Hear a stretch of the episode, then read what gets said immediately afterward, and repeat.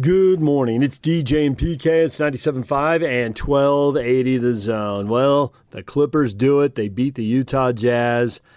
Again, the series is now tied 2 2. The home team has won every game in this series. After the visiting team won every game in the last series with the Clippers until the Clippers won at home in game seven. So, Jazz come back for game five Wednesday night, and they've got to find a way to turn things around. No such luck in the first quarter of this game. Clippers just came in, and after a Bogdanovic dunk, they reeled off 10 in a row. Three of these four games have started 10 to 2. Kind of weird. Jazz called a timeout, and it didn't matter at all. It was uh, 30 to 13 after one quarter, and the Jazz were chasing the rest of the night and never got it down into single digits the rest of the way.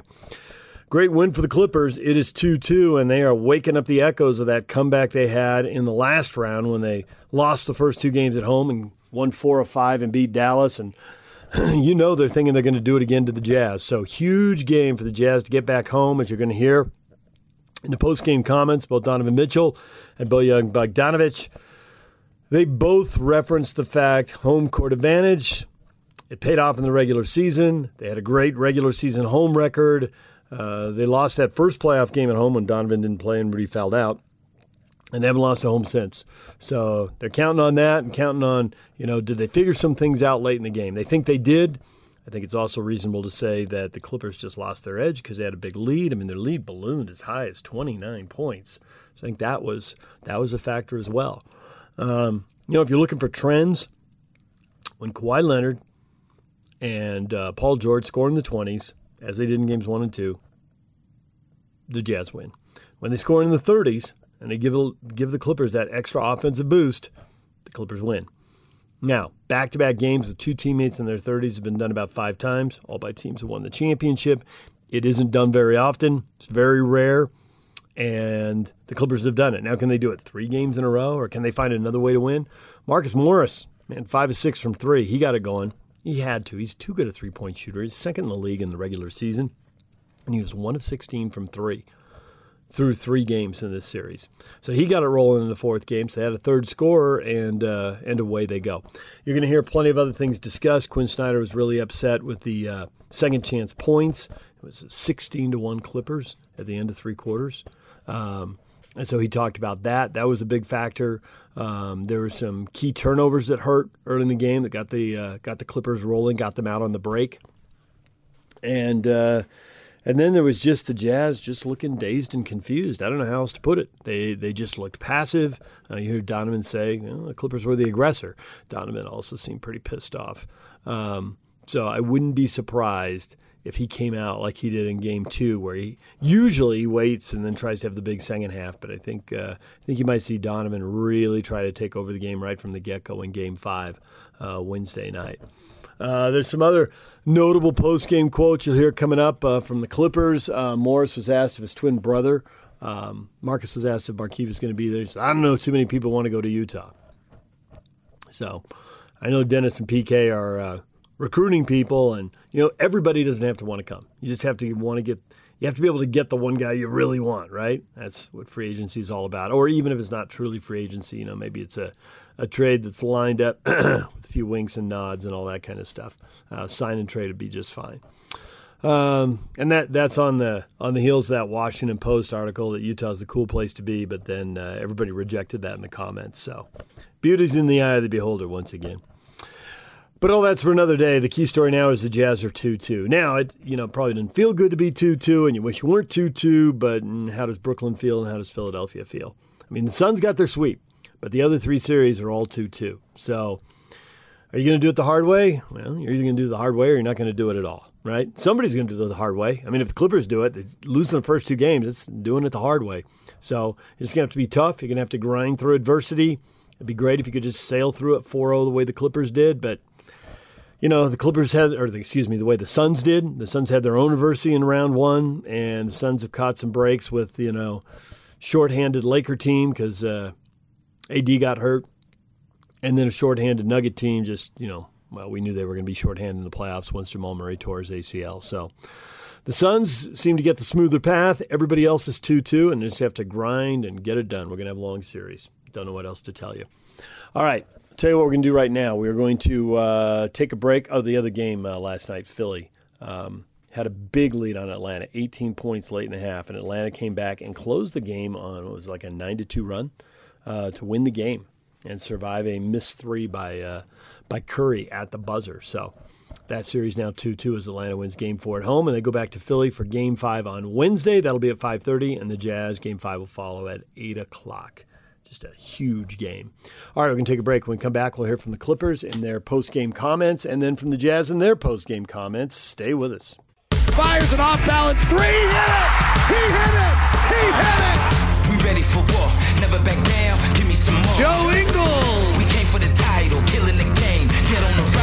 The series is all tied up at two. Oh, Donovan Mitchell! Our Utah Jazz are back at home to host the Clippers in Game 5. Tomorrow, the Jazz Live pregame show kicks off at 7 with tip-off at 8 on your home for Utah Jazz basketball. Rise, fire, Back down. flash. 97.5 1280 The Zone and The Zone Sports Network. Good morning. It's DJ and PK. It's 97.5 and 1280 the zone. Time to hear from the Clippers. They win games three and four at home. They've tied the series up 2 2. They put a 10 0 run on the Jazz and led 10 2 early in the game and never looked back. Uh, Jazz were only within single digits uh, for like four minutes in this game. Um, by the middle of the first quarter, it was a double digit lead, and the Clippers never let the Jazz back in it. Here's their head coach, Tyronn Lue. Hey, coach, congratulations on the win. Thank you, Nick. Uh, what did you see from Marcus Morris that may be a little bit different in this series uh, that you saw tonight in him, especially in that first half? His brother was here. We're gonna take him to Utah with us too. But no, I just think you know, just taking his shots, taking them with confidence. You know, we know he can make. We got a lot of confidence in him, and uh, just step and taking shots. And tonight, when he got you know, going five for five in the first half, um, you know, that was just great. I guess off to a good start. Thanks, Nick. Over to Law. What's going on, Ty? Uh, you mentioned on Sunday that you wanted to start these halves better. Uh, and that first quarter, that was the best first quarter that you played in the series by far. What do you think was the key to that? I thought was our defense, you know, really setting the tone, you know, defensively, only giving up 13 points in that first quarter. We was able to get out in transition. But I thought our physicality, our attention to detail uh, was pretty good tonight. You know, of course, we made some mistakes. That's going to happen, you know, when you're playing a game of basketball. But overall, I thought we were really locked in. And, um, you know, we really took advantage of what we did in transition. Kawhi didn't um, finish finish this game, or at least he was on the bench, but he had to come in and close this out. Uh, just wanted to check, make sure everything's good with Kawhi and, and your decision on uh, letting everybody else finish this out tonight. Yeah, I think so. Uh, we'll, we'll know more for the game, but yeah, I think everybody's pretty good. Thanks. Over to Justin Russo. Hey, coach, uh, congrats on the win. Paul George has been very aggressive at driving to the rim, especially when Derrick Favors has been in the game. Has that been the added emphasis for guys like him when Favors is in the game?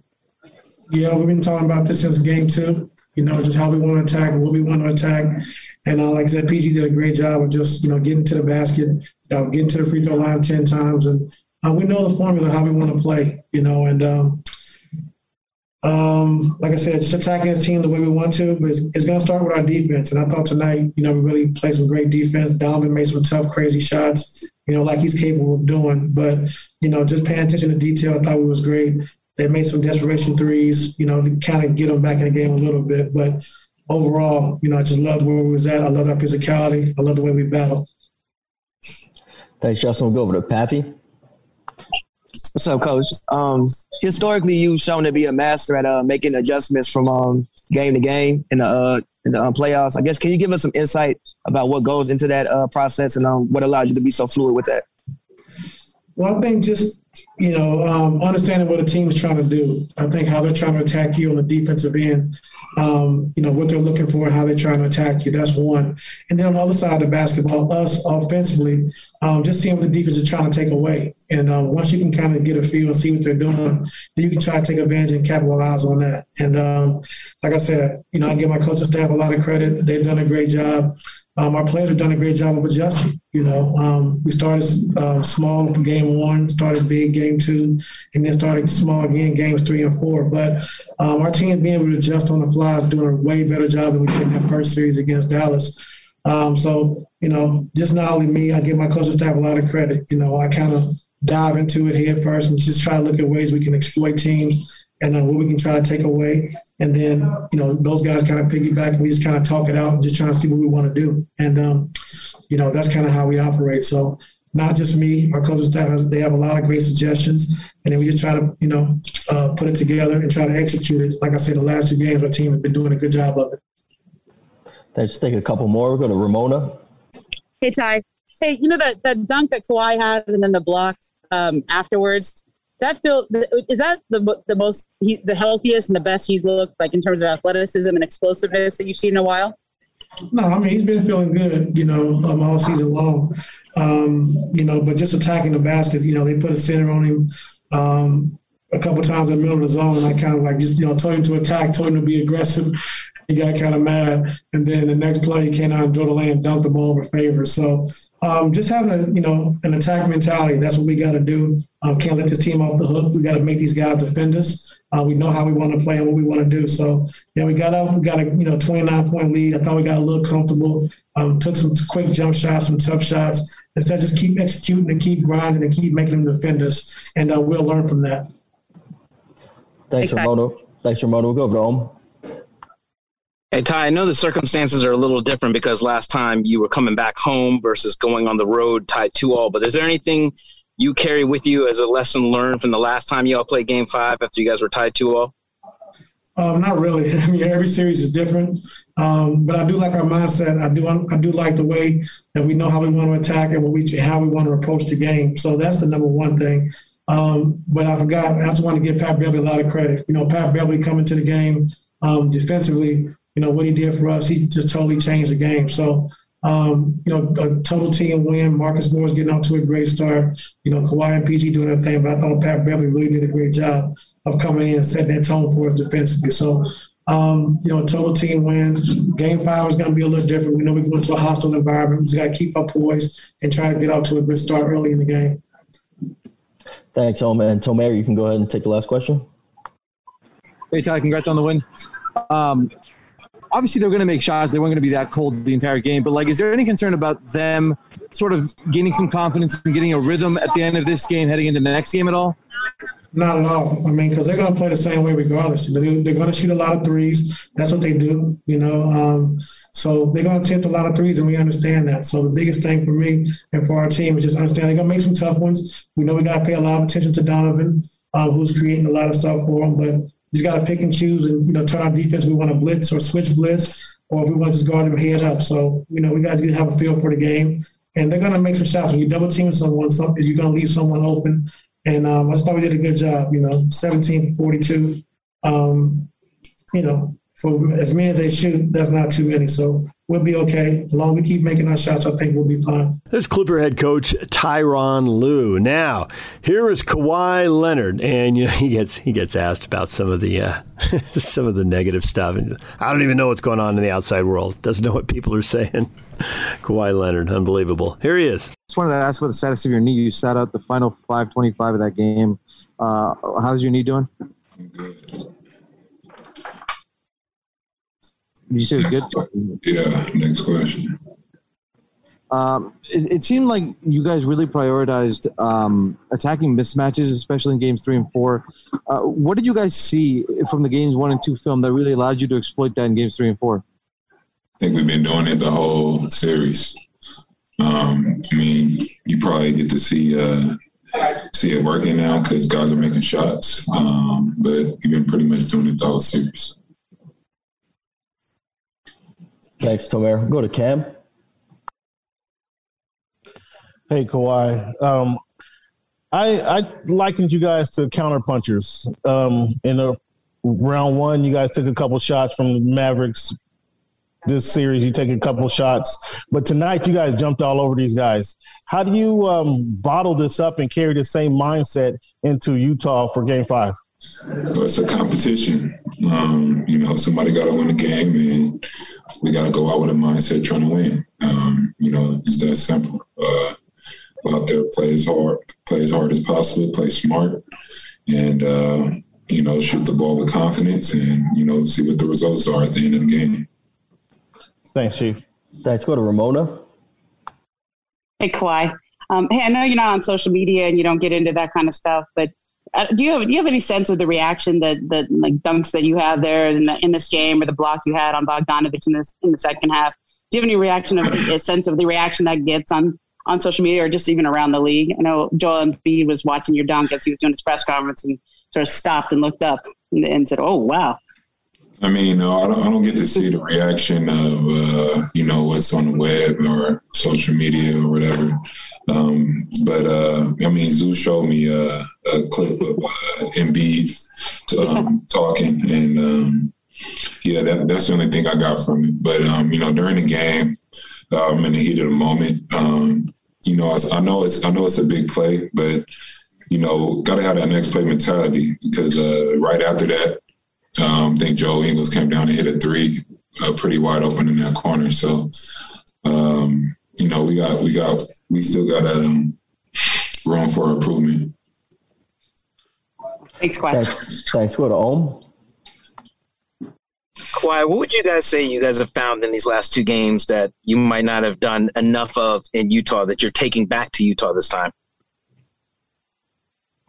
Um, you know, I just think I think we kind of made shots here. Um, you know, game three and four, um, you know, just got some got some games under our belt pretty much. Um, you know, coming out of the Dallas series, you know, it's a different team, different vibe, uh, a better team, and uh, yeah.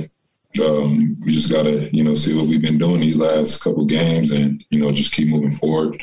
Um, I got to watch and talk to the guys and see what we need to do. Thanks, Ohm. We'll go over to Law. Why uh, Ty's been harping on starting these games better, and that was a special first quarter. Only 13 points allowed. They didn't hit their first three until like the last minute. Uh, what, what was the? What do you think is the key to that first quarter, and how do you kind of take that on the road with you? Uh, just knowing what we need to do, um, being locked into the game plan. Um, you know, I think think they moved the ball. They had some open looks. Uh, they missed some shots. But guys are just playing hard in that first quarter. Thanks, Lo. We'll go to Andrew. Hey, Kawhi, by, by the same token, uh, Ty had said yesterday that all championship teams he knows are excellent coming out of third quarters, coming into out of halftime into third quarters, having made adjustments and executing them. That's kind of been the quarter that still is some, somewhere that uh, trips you guys up. What, what do you feel like you guys have to go to have fix that hurdle too? Um, just come out with a better mindset than the other team, pretty much. Um, I think we had a decent uh, third quarter last game. Um, just just having a better mindset. Um, that's it. That's all we could do. Uh, come out with more energy, uh, better focus than the other team. Thanks, Andrew. We've got time for one more. Go to Heather. Hey, Kawhi. Um, you know, earlier on, you guys faced a lot of criticism um, falling behind 2 0 against the Mavs in the first round and 2 0 to the Jazz in this round. Um, what turned it up for you guys? And um, also, this would be your first trip to the Western Conference Finals in franchise history for the Clippers. What would it mean to you and the organization to advance? I don't care about the Western Conference Finals. I'm trying to win a championship. Um, I mean, obviously, this is that's the next step, but I'm not even looking at that. So I don't even know we took criticism. Um, I don't know what's going on in the outside world. There's Kawhi Leonard. He and Paul George, both 31 points in this game. Marcus Morris also coming alive, five of six from three. He didn't get to 30, but he got over 20. Gave him a big third score and uh, dropped the line about his twin brother not wanting to come to Utah. I don't know many people want to come to Utah. You'll hear that coming up. Here's Morris. Well, what are you guys seeing from Pat out there? You know, he, four blocks tonight, and it seems like he's really aggressive pick and roll defense coming around those screens and rear view contesting. You know, first of all, you know, just his leadership. Um, how vocal he is, how locked in he is um, for a guy that hasn't that didn't play in the first first round and still be that locked in and still be very helpful for the team if he's playing or not playing. You know that shows a lot of, uh, about his character, and um, you know he's just playing, you know, playing with tremendous energy, um, very vocal, and you know, he's one of the uh, leaders on our team. Thanks. To Nick Hamilton. Hey, Marcus, congrats on the win. Uh, did anything change for you in the last couple of games? It seemed like you really found your vibe, you found your energy and your stroke tonight on the floor, especially in the first half. I mean, you make some, you miss some. You know, it's just game by game, man. It's just it's the playoffs, and you know, I'm, I'm just you know staying in the moment, uh, trying to be big for my team. But you know, in basketball, man, you're gonna get hot and you know you miss some shots, but you know it's about you know staying level and not getting too you know too down on yourself, and you know, just continue to go forward. And if I miss shots, hey man, I'm do something else on the court that's gonna show my impact. So uh, it's not all about you know just making threes, but you know just being a presence out there for my team. Some games present you know different things. Thanks. Over to Miriam. Hey, Marcus, any chance Markieff is going to come with you guys to Utah? Uh, no, he won't be coming to Utah. He's I don't know anybody that want to go to Utah. So you know, uh, he's just going. You know, he's gonna stick it out here in LA, and you know, we'll see him when we come back. Right on. And then just can I ask about like your teammates and Ty and sort of like the last few games? Sounds like they kind of kept on you and try to you know, keep your spirits up or whatever, keep you focused. Um, what was that like? That Uh, you know, it really wasn't too much. Uh, you know, anytime you you know, uh, guys, you know, aren't making it, you know, the normal shots. You know, you say your little one or two things, but you know, it wasn't really it wasn't really a lot. Um, you know, I work hard on myself, and I you know I put a lot of a lot on my game, a lot on my uh, on my experience. So, um, you know, like I said, man, Mr. Make, I'm still in it, and you know, I'm not gonna keep missing. I'll tell you that. uh, thank you so much, man. Thanks. Go over to Andrew. Hey, Marcus, congrats. Um, you know, a lot's been made of this team's resolve to come back now, two games down to tied in two rounds. Um, Ty has talked a lot about how he feels like this was built during the regular season, playing through injuries and playing well. Are there, when you kind of look back now in the regular season or even the playoffs, are there other moments you feel like kind of predicted how this might happen? This this team's uh, resilience would come through. No, definitely. Know, we, you know, we've been playing injured all year. We had guys in and out the lineup. Uh, but the best thing about our team is our depth. And I think that shows. Uh, we got really 11 to 12, maybe 13 guys we can throw, you know, we can throw in there and guys are ready. Um, so, you know, that's that's what we've been hanging our, you know, our hat on is our depth all season. It's coming to help us uh, when we really need it the most. Thank you. Thanks, Andrew. Go over to Ohm. And Marcus, what what did you guys find in these last two games that you didn't have in Utah that you'll be taking with you to Utah? You know, once you watch film and just, you know, kind of break down what the other team's doing, you know, uh, it helps a lot. You know, we always say this, you know, this is chess, not checkers. Um, you know, it's about, you know, critiquing the game and, figuring out what, you know, what works for us. And, you know, like I said, every every series going to series is going to present something different. And, you know, we both took care, took care of business at home and now, you know, it's gonna be the first one to, you know, hopefully win a game on the road. For us anyway. Thanks. Go over to Law. Marcus, I wanted to know with Nick playing more at the five, uh, obviously not as many minutes with a too big like like Zoo. How's that taken a? How how have you kind of adjusted to that physically? Um, you know, banging with Gobert, being being that guy on the, the low man. Like, how have you been able to adjust to that over the course of the series? For me personally, uh, playing the five, yeah, uh, and um, a lot of cold tubbing, uh, a lot of massages, things like that. You know, I'm up for the challenge, man. We, you know, I, I can guard, you know, one through five, and I think that's the best, you know, best thing about our team outside of you know our depth is our versatility. Um, the playoff season with a true big, and then enter the playoffs and go small. Uh, that's a test to our team, and you know we're doing it well. We picked it up well, and you know we're running with. Thanks. We got time for one more. I'll take it from David. Hey Marcus, congrats for the win. Um, I'm curious about how the team has changed with Kawhi and PG now taking more a playmaking role compared to maybe the regular season. In the regular season, regular season, you know, these guys understand that, you know, we need them. Uh, we need them to be the head of the snake and, and, and be super aggressive, miss or make. And, you know, we go as they go and they understand that. And, um, you know, guys have just been, you know, picking up the slack behind them, me, Reggie, you know, Batum, guys that's coming off the bench has been playing really well for us. Um, but you know, those guys, you know, those are leaders, and you know, we go as they go, and and they understand that, and you know, they've been doing a great job of you know just attacking and finding an open man when need be, but you know, knowing where they need to be super aggressive. There's Marcus Morris, senior. All right, we'll take a break. When we come back, the best of the Jazz post game show. Stay with us. Fires an off balance three. Hit it. He hit it. He hit it. We ready for war. Never back down. Give me some more. Joe the series is all tied up at two. Oh, Donovan Mitchell. Our Utah Jazz are back at home to host the Clippers in Game 5 tomorrow. The Jazz Live pregame show kicks off at 7 with tip-off at 8 on your home for Utah Jazz basketball. Rise. Fire.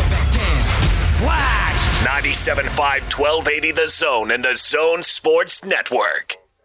Good morning, DJ and PK. It's 97.5 at 1280 The Zone. The Utah Jazz get beat in LA. The Clippers have tied the series at two games apiece, and it is time for the best of the postgame show. It's your Jazz recap here on DJ and PK on 97.5 and 1280 The Zone. Series all not, tied up at two games apiece. Jake Scott with you. The Jazz lost last night in LA to the Clippers 118 to 104. Donovan Mitchell led the way with 37 points, but the Jazz dug themselves a big time hole in the first quarter, being outscored in the first 30 to 13.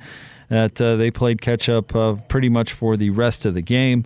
Uh, Joe Ingles had 19. Bogdanovic had 18. Rudy Gobert with 11, eight boards and a block. But Jazz got next to nothing. 11 total points coming in off the bench, eight from Jordan Clarkson. Not enough. Clippers get 31 apiece from Kawhi and Paul George. Marcus Morris Sr. pours in 24 with some red hot shooting. Let's get some post game sound going. Let's start things off with Jazz head coach Quin Snyder.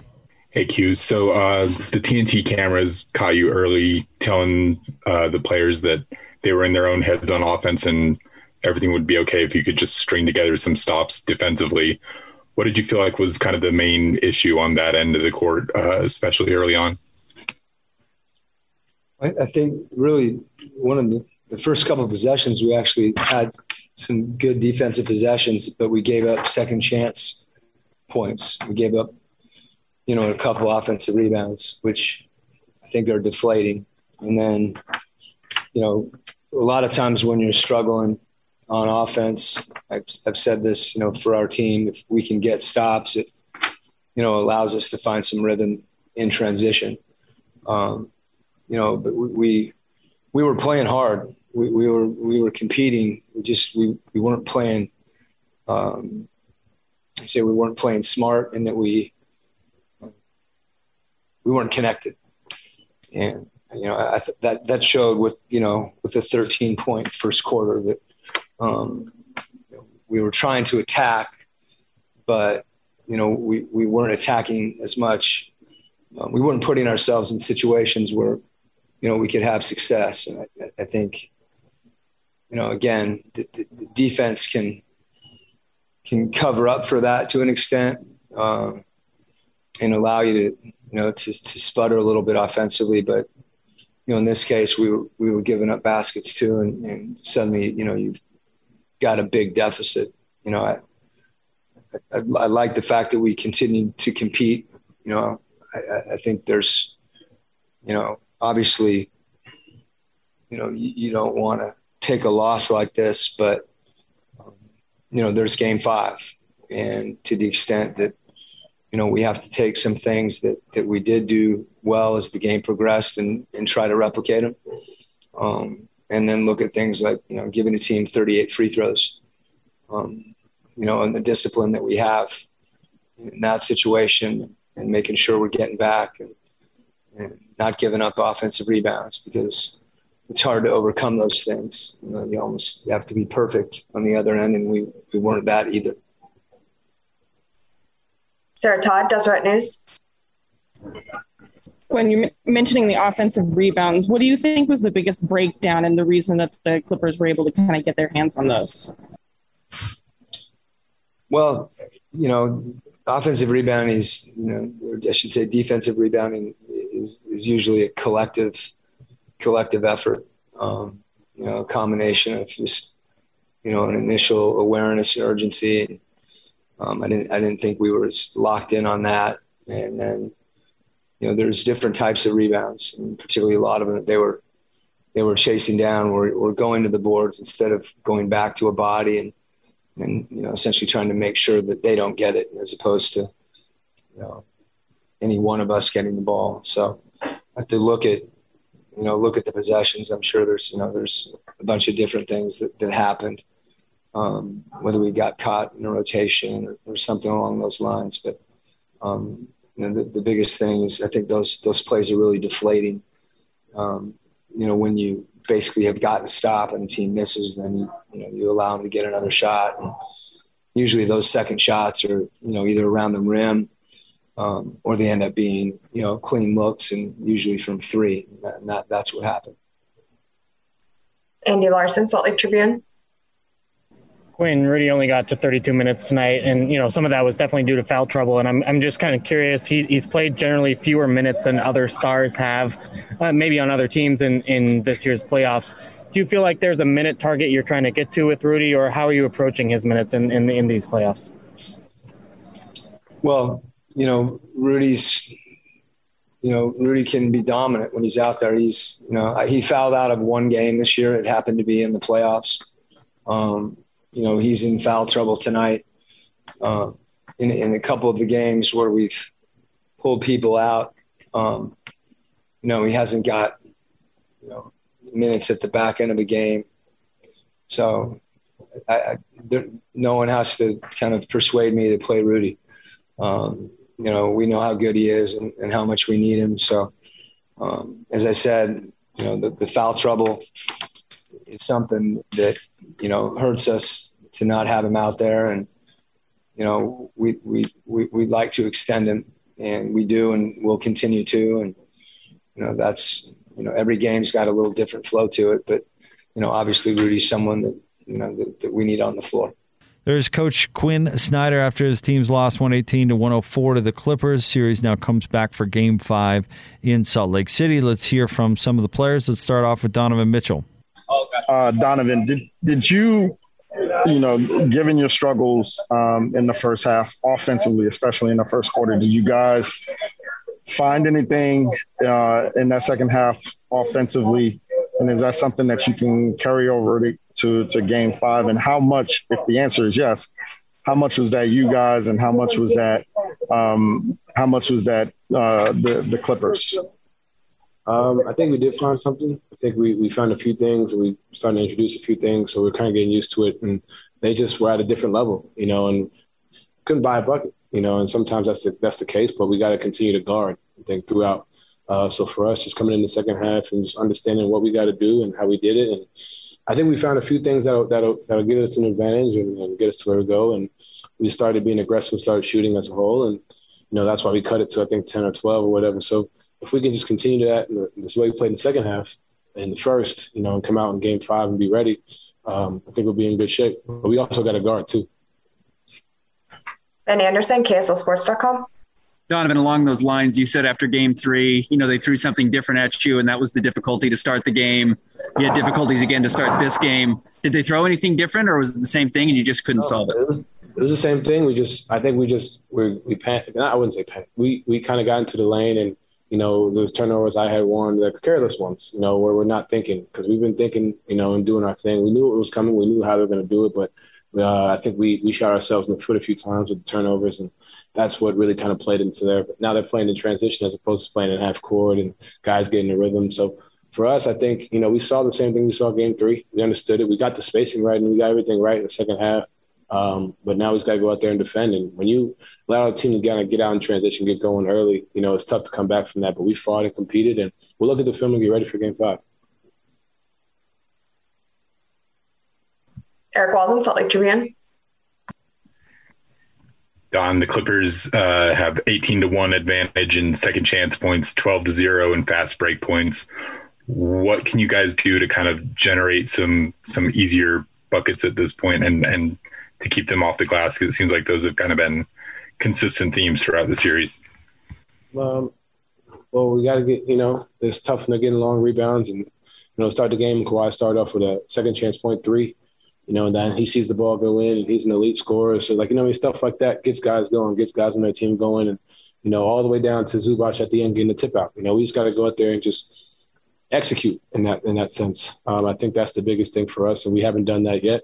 Um, we've gotten two wins, even though we haven't necessarily done it, but we can we can be better at it, and we know that, and we got to make that a point of emphasis, you know. And then also our turnovers lead to their transition points, and when you see the ball go in in transition, you know it's easy to kind of get going. You know, they had three guys and 20 points or more, I believe. Yeah, like they they got going, you know, and you can't let a team like that get going in that sense because you know they're they're lethal, and um, we just got to do a better job.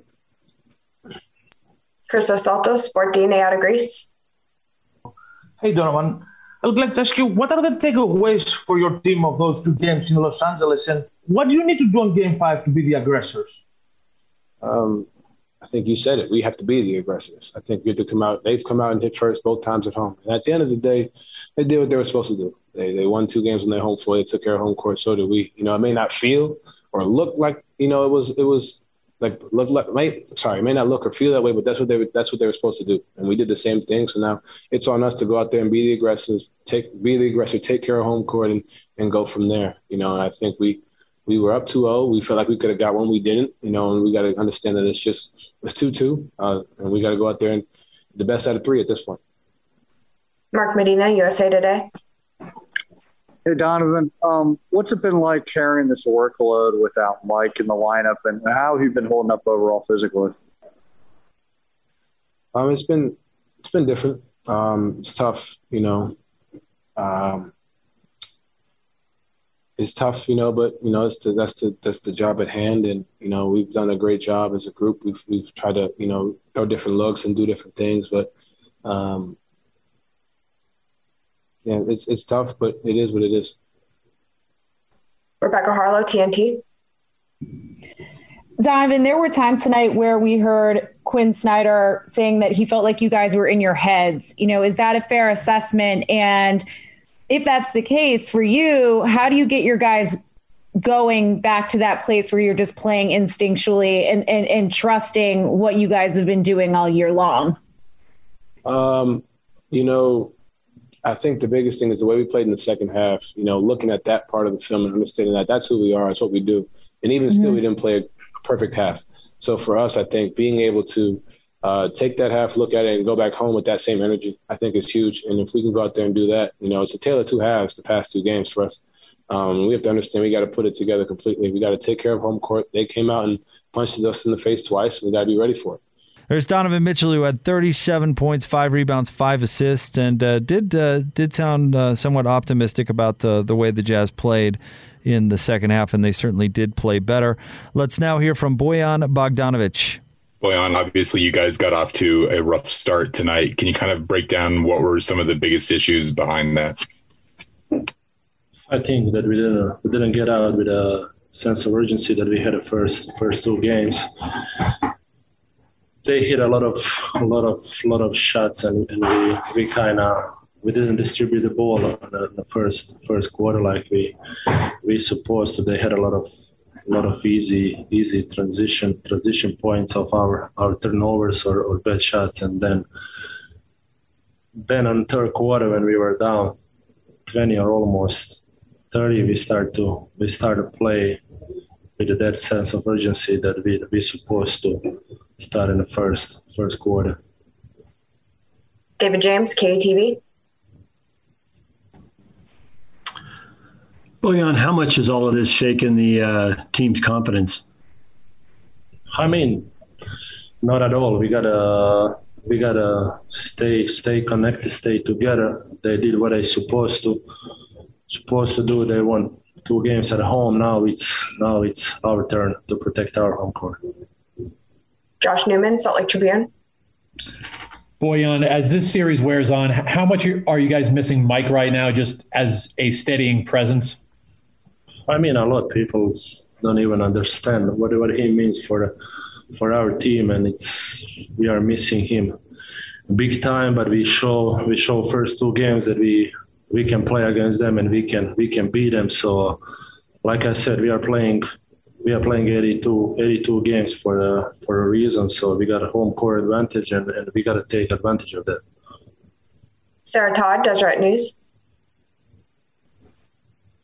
Bojan, when you when you guys started to, like you said, play with a little bit more urgency late in the game, and things started to kind of click, did you see anything happening that you could take into the next game? I mean, of of course, we gotta we gotta watch the film, see see what we did wrong in a, in a, in the first quarter, why they why they get that that big lead, and then uh, we gotta also see the third quarter and the beginning of the fourth, the way we played, and then we moved the ball, and and, and also also we were way better getting back on, on transition defense. So so even they had like ten or fifteen free throws more, so they showed that showed that they they were they were more aggressive team on the, on the floor. Maxime Lagorgis, the free agent. How do you explain your difficulties with with uh, the shoot in, in the first half compared with the second? I mean, we were we couldn't we couldn't get a we couldn't get a stop, so we we, we needed to play against their half court defense. They were trying to double Donovan. They throw a lot of lot of different defenses at, at him. So it's our it's our turn to to step up and, and, and play a little bit a little bit more aggressive as well. Follow up from Eric Walden. Well, on speaking of that inability to get a stop early, just given you know how good a defensive team you guys have been all year, and then it seems like there have been you know several times early in these playoffs where you guys have struggled on that end. What do you attribute that to? What what needs to improve on the defensive end going forward? I think that we gotta our transition defense gotta gotta be better because we are cross matched offensively by them, and then we are when we are coming back to the defense, we are also cross matched. So we got to find our guy or, or, or, talk more defensively. But like I said, I think that the first first quarter we didn't play well offensively, and like I said, we had a couple turnovers and, and bad shots, and we allowed them to to, to run to run behind our, our backs and, and have a have a easy easy buckets or easy shots. There's Bojan Bogdanovic, 18 points on 6 of 12 shooting. Certainly had a better night in uh, game four than he did in game three, but alas, the Jazz fall to the Clippers. Let's now wrap up player sound by hearing from Rudy Gobert. Rudy, what would you say? Is there anything you can point to that would the the main defensive problems in that, especially that first quarter, that first half? Um, what am I looking at?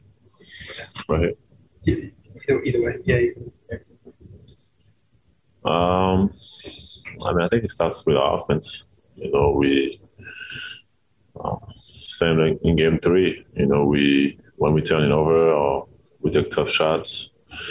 You know, it's it's it's hard for us to be able to to run back and set our defense and to take advantage of that. And you know, and uh, we foul, we get in the bonus. I mean, they get in the bonus. We we don't communicate enough so they, they, we give up wide open threes or give layups or dunks, you know, and uh, and then they get going. And then when when it's half court, we do we do a good job guarding them, but they this you know we get stops or they, they make some tough shots because they had they got that confidence and they're feeling good.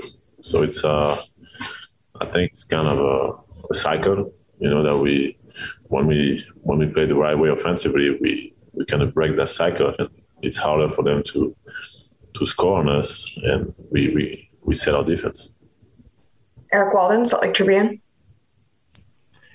Rudy, uh, Quin was caught on camera saying to you guys early in the first half that you guys were in your own heads. Do you agree with that? And if so, how do you kind of break that and, and get back to playing, you know, like you guys did in the second half consistently?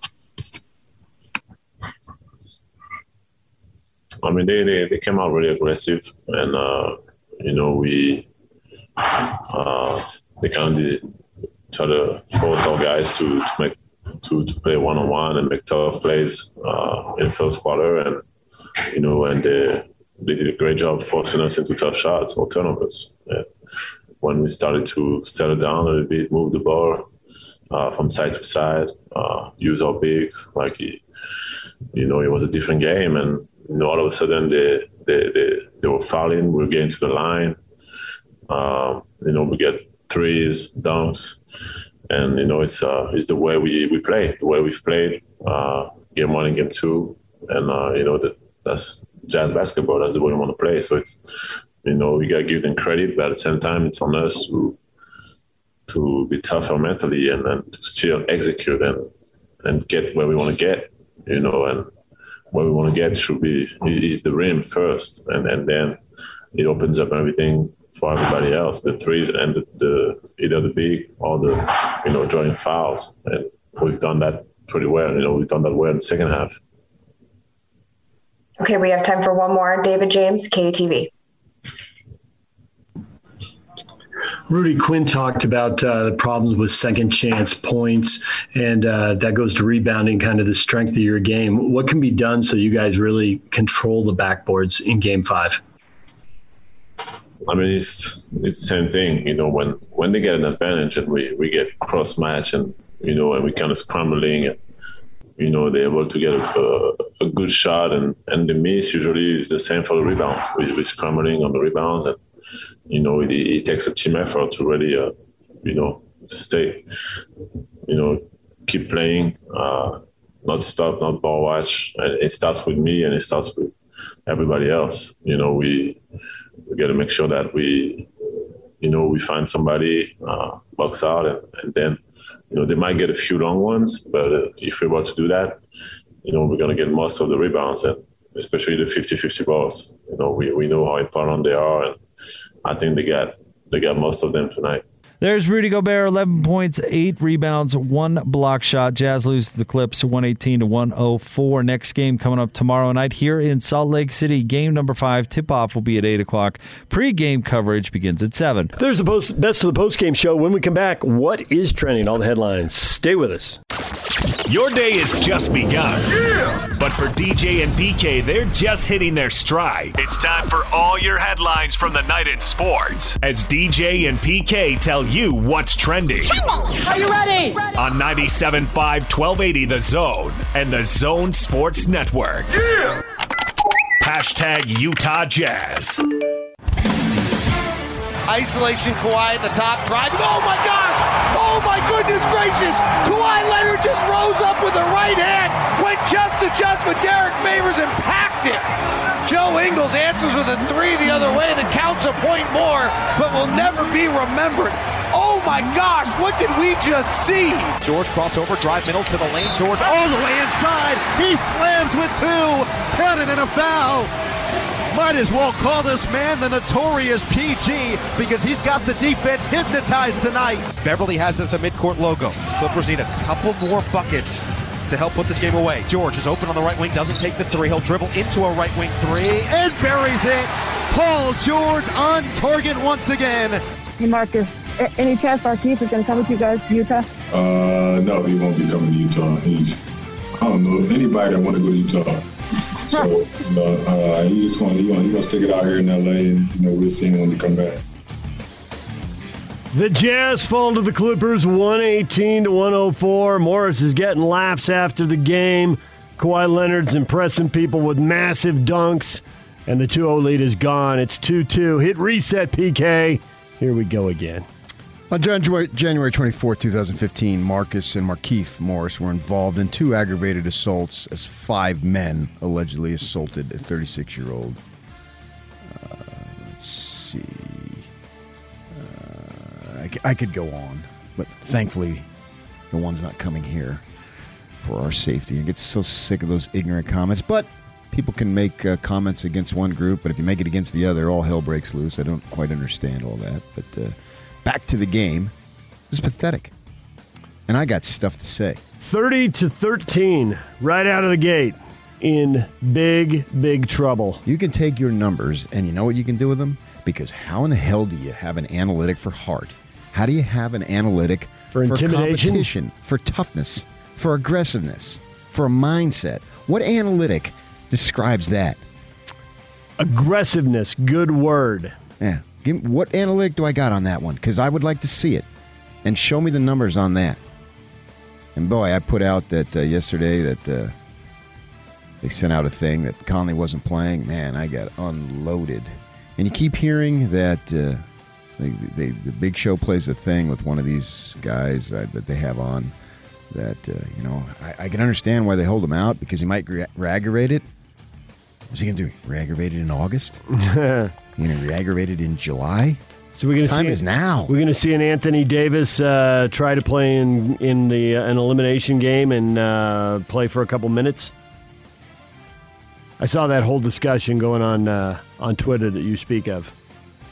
I don't know. Maybe they need to call it more. It's- I'm, I'm only going by what they say. They say it's mild.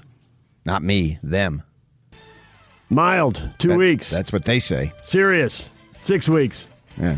I don't. I, I don't know. I have no uh, degree or any insight medically, but the time is now, and I'm just voicing what fran- fans say. I mean, I know you know we want to be cheerleaders and all that stuff, and But they're down to two games left in the season now. Two two days, four games. I mean the whole goal is what keep it within 20 in the first quarter here. Maybe No. you can make a late run. No.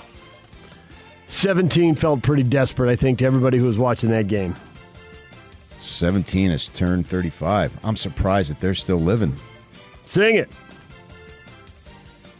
Paul George, Kawhi Leonard, 31 points apiece as the Jazz fall behind 10 to 2 and 30 to 13 and never get it back to single digits.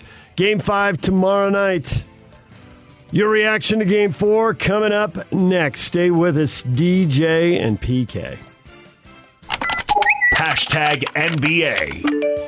Way out to Trey in the middle. Trey Young drives the lane. Trey's pass in the corner to John. Three pointer. Good by John Collins. 120 to go. Trey behind a pick. Trey drives. Trey's floater in the lane is good. And the Hawks lead. No update on uh, James, but uh, Kai had an MRI, sprained ankle, and is out tomorrow. Steve Nash telling us what we all expected when we saw Kyrie Irving leaving the floor. Ankle sprain, he's out. Brooklyn's going to be shorthanded. Nets and Bucks tied 2-2. They play tonight at 6:30. And the other series in the East is tied 2-2. Hawks and Sixers. Atlanta, what a comeback. They were down 18 in that one, PK. They finished the game on a 9-2 run to win 103-100. Survive a buzzer beater. I have to say I was surprised. That's what I'm talking about heart, determination. I mean, Trey Young hits a big shot. He's 8 of 26. Give me your stats. Give me your analytics. Give me heart. You got to get close enough to hit a big shot. And then you got to have the heart to make it. 8 of 26. Who cares? It's like that Joe Ingles 3 after the dunk. Who cares? Nobody will remember that he was 8 of 26. They remember that he made the big shots. There were no big shots to me. Are we talking the Jazz? Or are we going to talk that? Because there were just no big shots for the Jazz. They couldn't get close enough to take a big shot, let alone make it. Yeah, oh yeah, obviously no. I was talking about this game though. Trey Young, 25 points, 18 assists as the Hawks fight back and tie that series up at two. So we got three playoff series tied 2 2, and you got the Suns sitting waiting for everybody else in the conference final. Folks are already out looking for coaches. There's multiple jobs open around the league. The Blazers looking at Mike D'Antoni, Chauncey Billups, and Becky Hammon. Possibly others, but those are the names out there. D'Antoni is supposed to interview yesterday. Chauncey Billups, Becky Hammon expected interview later this week. I'll go with Becky. Do something different. It'd be groundbreaking. I would hope, though, obviously it would be groundbreaking. I would hope that all future candidates are not judged solely on this lady's success whenever she gets this job, whatever job it might be. That seems quite unfair. But she'd have women everywhere would be rooting for her, and all that stuff. So uh, it would be quite a story. In the end, it's about winning and losing. The story would go away. Mike D'Antoni's the opposite end of the spectrum. Recycled. We've seen multiple jobs. We can all remember. years old. We can remember many of the jobs, but probably not all of them. But Tony La Russa says, "Good luck, kid." it's true. but would his style, with a smaller roster, would his style help get the most out of what they've got? Lacking bigs, I mean, I just run already nonstop. They They've already maxed out. This is it. Stotts did it all. They're just going to change change captains there on the bridge of that ship and then go do the same. Right, thing. and he'll get another job somewhere else. Mm-hmm. So it's it's about the personnel. Yeah, I don't I don't know that they wildly underachieved. NBA's competition committee exploring rule changes, unnatural motions as shooters draw fouls and parade to the free throw lines. League Looking at ways to limit the ability of players to lean sideways, lean backward, initiate the contact, get free throws, stop the game. Not as exciting. Yeah, it's smart. Yeah, try to uh, try to make it more entertaining for us as fans. Yeah, absolutely, I support it 100. percent Nobody's showing up to watch free throw contest. It's not. Uh, it's not ideal. No. DJ and PK. Hashtag NFL. I do laugh at the that everyone thinks that they know exactly what I want on quarterback because I, I thought we had a chance to get the number one free agent quarterback who was going to be on the market in our second year. Um, and since we did, people just assume that's how I would draw it up. Um, which, if you draw it up, you're, I mean, obviously you're going to give the guy everything. Kyle Shanahan is finding it humorous. People speculate about what he wants at quarterback. Thought he was going to say he didn't know what he wanted at quarterback. How can you know what I want at quarterback? Thought that's where he's going there, but he pulled back. Who the hell knows if the quarterback will be alive Sunday? That quote won't go anywhere, will it? And who knows if the Jazz will be alive Sunday? Heyo. Cam Newton, 10 days after a minor hand injury, back on the field with his teammates as they open a mandatory minicamp. Trevor Lawrence, hamstring injury, limited him to individual work. OTAs for the Jacksonville Jaguars as Urban Meyer takes over and gets him out on the field. How about off-season practice?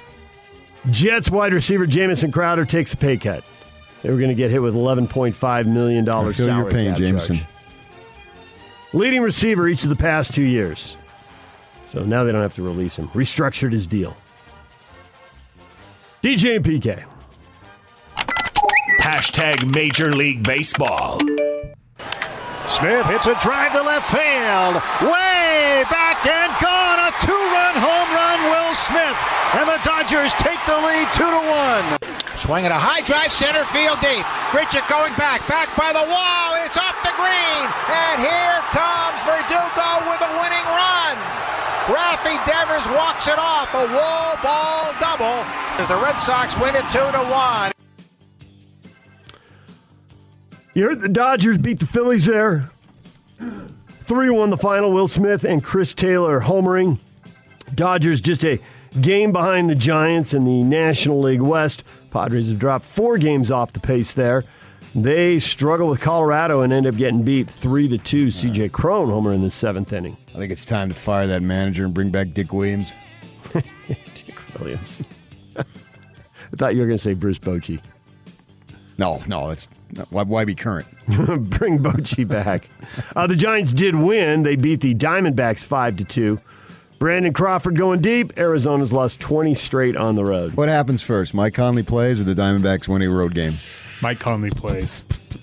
Very that aggressive. Could, that could be Very that, aggressive That right could there. be that could be a tough one here. I was a little intimidated. Ariz- he didn't hesitate. He didn't Arizona hesitate. is sinking. Right, but the Jazz season could be over with Fair, two more okay. losses. Conley doesn't play till the fall. Arizona just has to win one road Okay, game the rest all of the year. Then I'm going to lose. That's this what bet. PK's betting on. I'm going to lose this bet. Then No, yeah. I'm betting on Mike suits up Wednesday. Mike, Mike suits up for game That's what I'm thinking. Yeah. It's two weeks and it's 2 2, and he's back, baby. Yeah. Salt Lake Bees built an early lead. Ended up beating Albuquerque five to four. Two teams play the series finale tonight. Smith's Ballpark, first pitch six thirty-five. Get your tickets at slbs.com or listen to Steve Klauke call it right here on the Zone Sports Network. Major League Baseball. Have you heard enough about spin rate? Heard enough about sticky, gooey substances giving pitchers too big an edge? Okay, just- Spider just, go spin rate. We don't need to say sticky. 10 days. Substances, please. You're caught with any foreign substance for ten days. in the morning, and you got to use that phrase. Ten days. You can all act like you didn't say it and just keep going on. That's fine. With pay. Jeez. Oh, well, in that case, I might as well cheat. It's a 10 day vacation.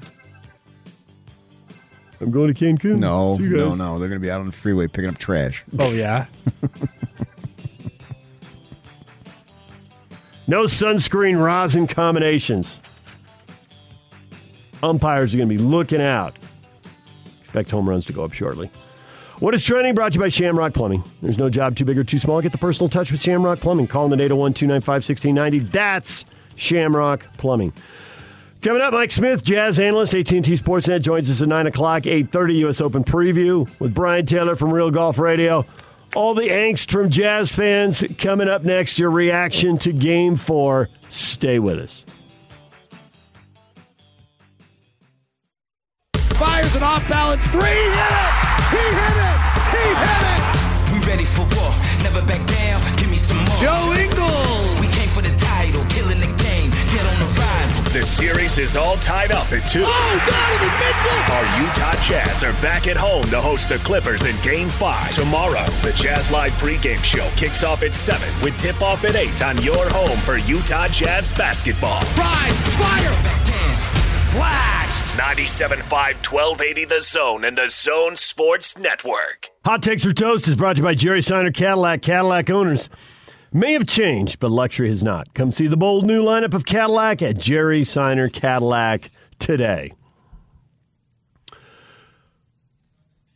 Question of the day What are the ramifications of game four? Jason is about as positive as Jazz fans can get this morning. Clippers held home court. All we need to do is the same. Two more times. Dispatch them. This isn't your silly sport where they do the aggregate. No, which it doesn't matter. Makes no freaking sense to me. We're American. That's not the way we do things. Uh, that's why they don't do it anymore. Well, in, because we're American. in- no, finally, in- finally, in then I'm going to start supporting that piece of crap. They're finally, you just said it. They do it because we're Americans. Thank you. It's now this si- is the best news. No, I'm not done. Single Shut up. this is the best news I have ever heard about soccer. they don't do it anymore because we're Americans. It's two or three year old news. it's not really that new. Because to me, we're Americans and we do things the American way. One day after Flag Day, yes, thank you very much. I'll start paying attention once we get done with CONCACAF and whatever we're doing right now. Man, this is great news. I'm breaking out the Martinellis. Copa and the Euros, but you know, whatever. When my baby at the Copa, Copa Cabana. Alex says a definite loss of confidence. Hopefully, Snyder can make some adjustments and we can make good use of home court advantage. I really don't see much sense of urgency from about half the Jazz players. How about the other half? Play them then. you can't play them all 48 minutes. Donovan, Why not? you can never leave the game. What rule says you can't do that? Uh, the one where you pick up your sixth foul, and the one where the guy's just gassed in the fourth quarter because he played Suck 36 it minutes. up. There was one playoff series. Oscar Robertson averaged over 48 minutes. Over 48 minutes. Go look it up. Mm-hmm. He averaged over 48 minutes. Over. So that must mean that there must have been a little uh, stoppage time. Overtime. This is America. Thankful, thank you. About time you came around, you sellout. Jazz lose, so all of a sudden soccer sucks. All of a sudden? yes. No, it doesn't suck. Their stupid non-American rules suck. The Okay. sport is fine. That's not the problem. It's these dumb non-American rules. We don't bring out stretchers. But we unless digress. somebody is seriously injured. But we digress. Would you like to speak about the lack of confidence? Because I think it went. I it think goes right real. to what you said in the last segment about aggressiveness. Yes. And Donovan said after the game. They were the aggressor. Yeah, right off the bat, Batum gets two offensive rebounds that res- result, result in Stop. two three pointers. Stop.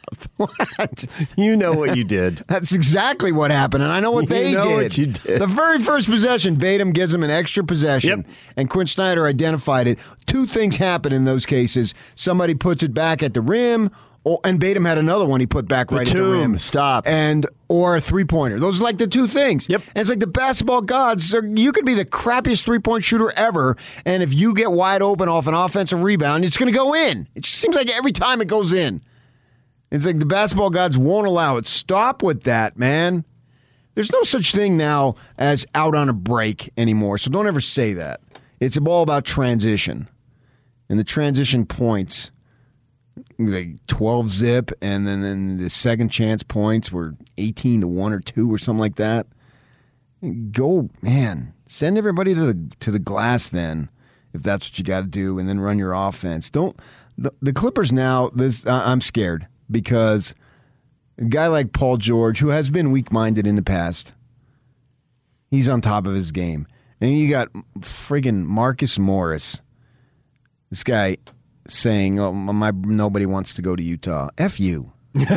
okay, but you always say the mindset of NBA players is changing. Well, some, but The ones I want no. on my team. Well, he is the second best three point shooter in the league this year, so I don't want him on my team. all right.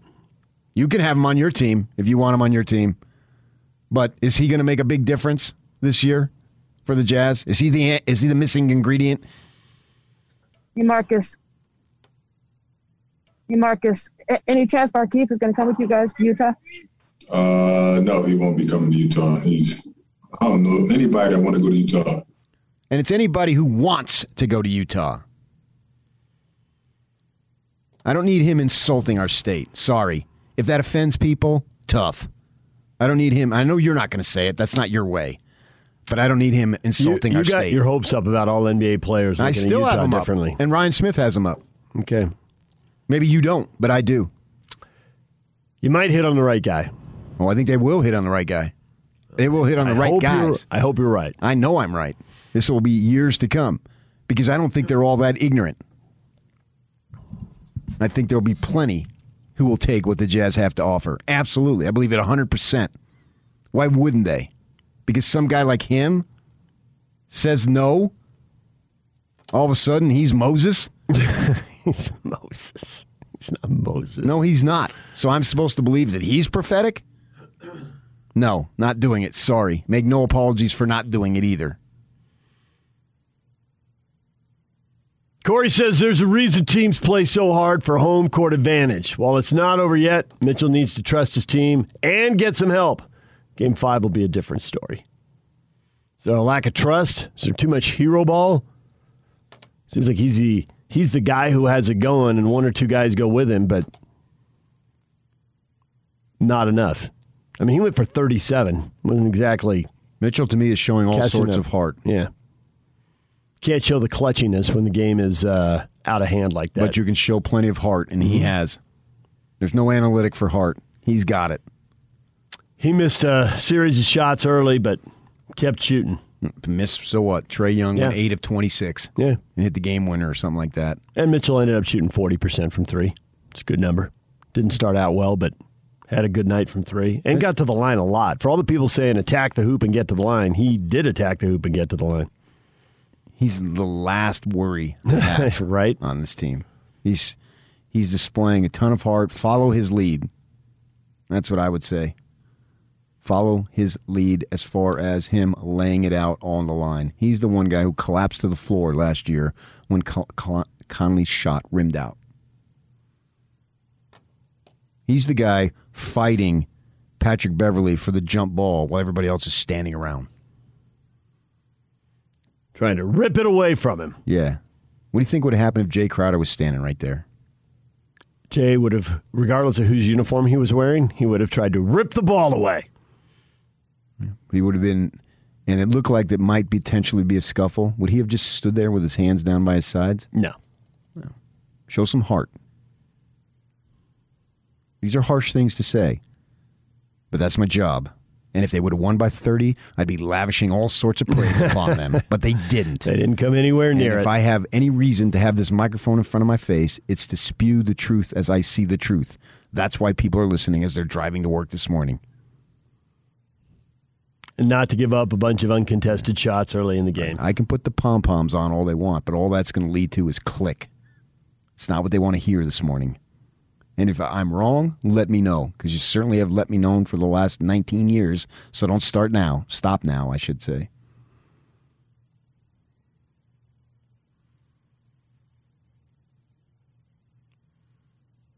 Three man wrecking crew for the Clippers.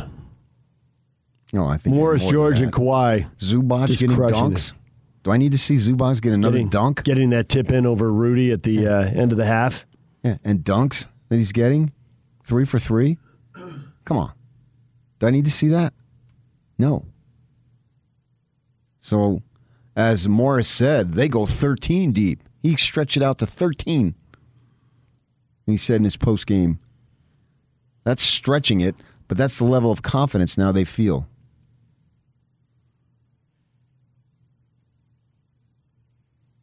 Going to have to get Demarcus Cousins back in there if they're going 13 deep.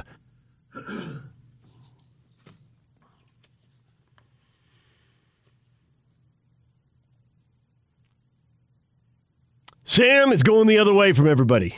Typical fair weather jazz fans right now. When the going gets rough, they head for the exits. Weak.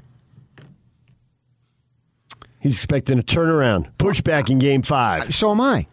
But we're not discussing game five right now. We're discussing game four. Which sucked. Yeah. They determine what you think and say. I've always said that for anybody who gets worried about, well, are you just going to be for the home team, blah, blah, blah. Yeah, when they deserve it. And when they don't deserve it, you just say what you see. Okay, so here's a guy who takes two takes, runs them together. And I think a lot of people do. I mean, you, you can, but I'm wondering how many people separate them. Aaron says they had no heart, no offense, and no clue. The Clippers seem to have their number. Okay, they did in that. so game. that that first sentence, they had no heart, they had no offense, they had no clue. It's 30 to 13. The game's out of hand in the first quarter. And I get that. The Clippers seem to have their number. That extends the thought forward into this is going to keep happening in game five I don't and know if it's going to keep happening. So then they don't have their number. They had a night. Well, they've had two nights. Yeah, okay. They've had two nights. And the Jazz have had two nights. so Except the Jazz had to fight, scratch and claw, and all that shit did not run them the off end. the floor in game two. in- So even yeah. though it's two two, it feels a little different. But that's the great thing about it. I'm channeling and that's what I'm going to. I wrote- started writing last night because I I started in the first quarter because they was- weren't coming back, Uh, and so. Uh, the jury talked about let's see what you're made of. This is this is the classic example. This is the best example of what you're made of in jazz history. We thought it was at the time when they were playing Jordan in the finals, but we see no one was going to lose to Jordan. The Clippers are nothing like Jordan. And they have a legitimate chance. There's no Jordan waiting down the line in front of them. So they have a legitimate chance. All they have to do is win two games at home. And I believe they can win the NBA. and they're on to the conference final. Yes. This is this is this might be the most legitimate chance they have to win a title in who knows how long. Nobody knows what the future holds. Uh, I, I like to think that it won't be, but I can't guarantee any of that. And I don't know what the team's composition is going to look like next year, let alone five years from now. So we also don't know what the opponent's composition is going to look like. yeah, we have no idea. So the point is, we've got, we know it now, and this is not an insurmountable task to come in and beat the Clippers two out of three. It just isn't, and it's right here. So now the great thing about it is you've been knocked down to go boxing or whatever you want, uh, UFC and whatever the rage these days. You have been kicked all over the floor, in the face, everywhere. But that was yesterday. And tomorrow is a brand new day. At the end of the day, the day changes to the next day. And what do you do? What do you do at this point? That's I am so intrigued to see what this ball club does. And I'm furious the way they played last night. Obviously, you can feel it and hear it in the tone of my voice. But So- that doesn't mean anything for tomorrow. So in the commercial breaks, you're listening on your phone to the uh, the post game from last night, pulling quotes from the column you're writing. Correct. Do you hear? And I was listening for this last night. Did you hear enough uh, piss offedness, for lack of a better term? Pissed offness. That right. Whatever. Was there just enough irritation enough because they didn't play with the fire that people want? You want that fire. Agreed. But when you get embarrassed, when you get humiliated, when you get frustrated, you don't reach your goal, and you're just it's just burning you up. The best thing that happens in NBA playoff series is that guys have to sit on that for 48 hours to the next game and just do this slow burn. And there's nothing you can do. And I thought Mitchell had some of it. Do you think you heard it in the other guys? No. Because Gobert, they need Gobert to have a bigger impact. I bet I said it yesterday. Yeah. They need, and it was clear, you know, they're, they're trying to make a little bit of a run and cut the lead down at halftime. You know, you always pick some number, right? Get it down to 20 or 15 or 10. Psychologically, yeah. Exactly. And so giving it, giving up the tip in right at the buzzer, getting trapped under the hoop, and Zubac tips it in, it's frustrating. Now, it's like one play out of 20, but it's the last one before you go to the locker room. You know, and and they need Gobert to make those plays. I mean, he can be out there and be 12 and 8 guy or whatever, but when he's 18 and 14 guy and he flexes after a three point play, everybody feeds off that. Sure, but that's more likely missing to be done at home. Yeah, granted, but they're coming home for game five. So do it at home. Yeah. Flex all you want. Have a block But- early and but flex. you, did you think you heard enough of that? And I realize, but it's all the interaction we have with them, so we have to go with it. It's a little bit of info we have. I think that's a calculated thing, and I, I think you have to stay true to your personality. And you know, we haven't seen Quin Snyder do that very much. I mean, that's why that thing where he's yelling at him "Wake up" a few years back on the sideline is so memorable because it's not much of what he does. He's sort of uh, Bronco Mendenhall like in terms of uh, making uh, the approach be clinical. And that's the style that they've chosen. That's the style I believe that that's what they have. So you have to stay true to who you are. Uh, so uh, I'm okay with that because I think that they can have it without articulating it. And I think that uh, it, they want to send a message to, because you got to be careful with that, because that message can be sent, uh oh, it's time to get all emotional, overthrow tables and whatnot, because we're panicking. So there's a fine line somewhere in there. I'm not sure exactly where it is and where it needs to be drawn. And we'll know. The great thing about it is like I don't have to be in the football facility at 5:30 in the morning on a Tuesday. Thank you, I can- Morgan. I can see what happens on a Saturday. And Right. that's all that matters in the end. That's all that matters. So you can sing and dance, scream and yell, do whatever you want, do cartwheels, punch walls, all that's you can do whatever you want. But it all manifests itself for everyone to see on and for Saturday for football and for here on Wednesday night. So they can scream and yell and swear and do anything they want and everything they want. And none of that matters relative to how they play. If you win, then yeah, your style and your approach was right on. Way to go. If you lose, what the bleep? What's up? So we'll see. That's the great. That, that's why this is awesome for the Jazz to be in this situation right now. I haven't given up on them by any stretch. I'm furious the way they played last night, but I, I'm not giving up on them. Absolutely not. No, not at all. There's no reason to. So let's see what you got. Well, I think the reason to is what, and now I- I've lost his, uh, but the guy said um, the Clippers have their number. Oh, here it is. Uh, Aaron, the Clippers seem to have their number. So he's not 100% in on they've got their number. But uh, guys like Morris are front runners. When things go bad, look up the number of teams he's played on. Ooh, is it a just lot. is it just by accident? No. And you want him on your team? You can have him. I'll go pick him up and deliver him to your house. Give me the code, and I'll deliver him right in your door. And he didn't shoot it a lick in the first three games. So But he shot it really well in the fourth one. Right, and let's see what he's got here when he's got eighteen thousand people booing on him. He was one one for 16, had an, uh, an 0 for 5 and a 1 for 9 here in Utah. Yeah. From three. Yeah, come on. I don't care if your brother comes. I just come. You come, and continue to build upon the brick foundation that you've built here. Let's see what you can do here. You had a game. You're an NBA player, no doubt. You're rich beyond belief, and you played well. Okay, good. You're a role player and you played well at home. Hmm. That's a story I haven't heard that much. Only like for every year of my life since I've been following the NBA. True story. And so, is the Jazz bench going to play better because they got very They little have out to. of the. well, they, very need little out of Conley the back because then Ingles is coming off the bench. Yeah, they they've replaced Conley. They haven't replaced Ingles. As is so often the case. Because what Conley would give you is likely what Joe gave you the last two games. Joe's played well, but it's funny. It was bigger story that he didn't play well in a lo- in wins. Nobody really cares that he shot the ball well in losses. 19 points on 7 of 9 shooting, 5 of 7 from the three point line. So the bottom line is win. And nobody cares, as Joe will be the first to tell you, nobody cares whose stats are what as long as you win. And he was spot on when he said it last week. And he- couldn't really say it that much because he was the one not shooting the ball well. Well, now he's shooting the ball well. He looks fluid. The ball's going in, but they're losing, so it doesn't matter. So he basically gave you what Conley would give you. I need somebody to give you what Joe can give you off the bench, and outside of Clarkland, Clark Clarkson, excuse me, there's nobody else capable right now. No one's up for the moment. They don't have anybody. Oni can't hit a shot. He just can't. Right? I don't know how else to say it. I don't. I'm, not going to crack on the guy. He's just it sounds like I am, but he's a second round pick, deep in the second round, and he's trying the best he can. As Jerry Sloan said, nobody wants to miss shots. that was awesome.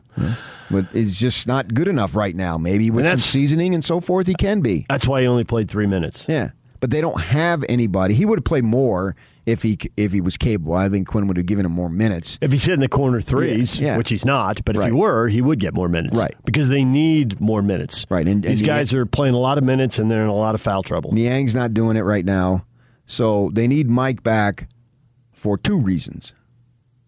For one, for the starting unit, and he's a really good player. Everyone agrees with that, and he's a settling influence. And then they need for more uh, firepower off the bench. And right now they don't have either. And it's impacted them. Well, they didn't have either here, and they still won two ball games. And uh, who cares if they win by one point and it's a struggle and you fight and claw? As long as you do it two more times, who gives bye bye Clippers? It doesn't matter. At the same time, right now, Clippers got a world of confidence. As they get on this plane, if they got on last night or whenever they get, choose to come up here, they're going to step on that plane with all sorts of confidence. More confidence than the group, as a group, has ever had. Maybe individuals have had some more, but as a group, they're ne- they've never been more confident. Down 0-2 and 3-2 to the Mavs and winning, and down 0-2 here and back to 2-2. So you're right. They ought to be on top of the world right now. But there's no reason for the Jazz to be at the bottom of the world. Absolutely not. No, no, I don't believe that. I don't believe that at all. Not for the slightest second. But do they believe it? Uh, well, if they don't, then they're doomed. I believe they do. Yeah, they got an opportunity to come out tomorrow. And and as great as the Clippers have been and as bad as the Jazz have been, it can change like that. That's a great thing about sports. It can change. That's great what you've done, but it only matters what you do. Welcome to a long series. It's no fun when you're in the middle of it. It's fun if you win it at Oh, the end. Oh, this is a ton of fun. But, when you're in the middle, no, it's not. Sure it is. No, nobody was having fun watching them get down by 17 in the first quarter and In the middle of the 29. series, this is fun. Who wouldn't? Uh, Jazz 2 2, and two of the three are in SLC. Who wouldn't have signed off on that in October or whenever training camp sure, was November? But when you get up 2-0, you want to come back 3-1. and you didn't. Exactly. Big So- deal. So people aren't having fun right now. But you're right, big picture. If you'd been offered that in October, November, you'd have taken it. I think they would have taken it uh, January, February, March. And come on, dig deep. This is a team that tank games to get you. You going to let them walk all over you? and make fun of you and your community, the people that you love that cheer you on deeply and revere you to the highest degree, and you're going to let somebody like Marcus Morris make fun of you? Marcus Morris? This is not David Robinson. He's not. It's a pull from the past. The Admiral. Right. Who didn't respect the Admiral? The Admiral. He's an early Dwyane Wade. Well, of his time. I mean, Right. ear- early. I, what's early? I mean, I don't know. Relatively speaking, earlier. Okay. So he drafted 15, 20 years earlier. I mean, you didn't see Kawhi Leonard say that, did did you? You didn't hear him say it.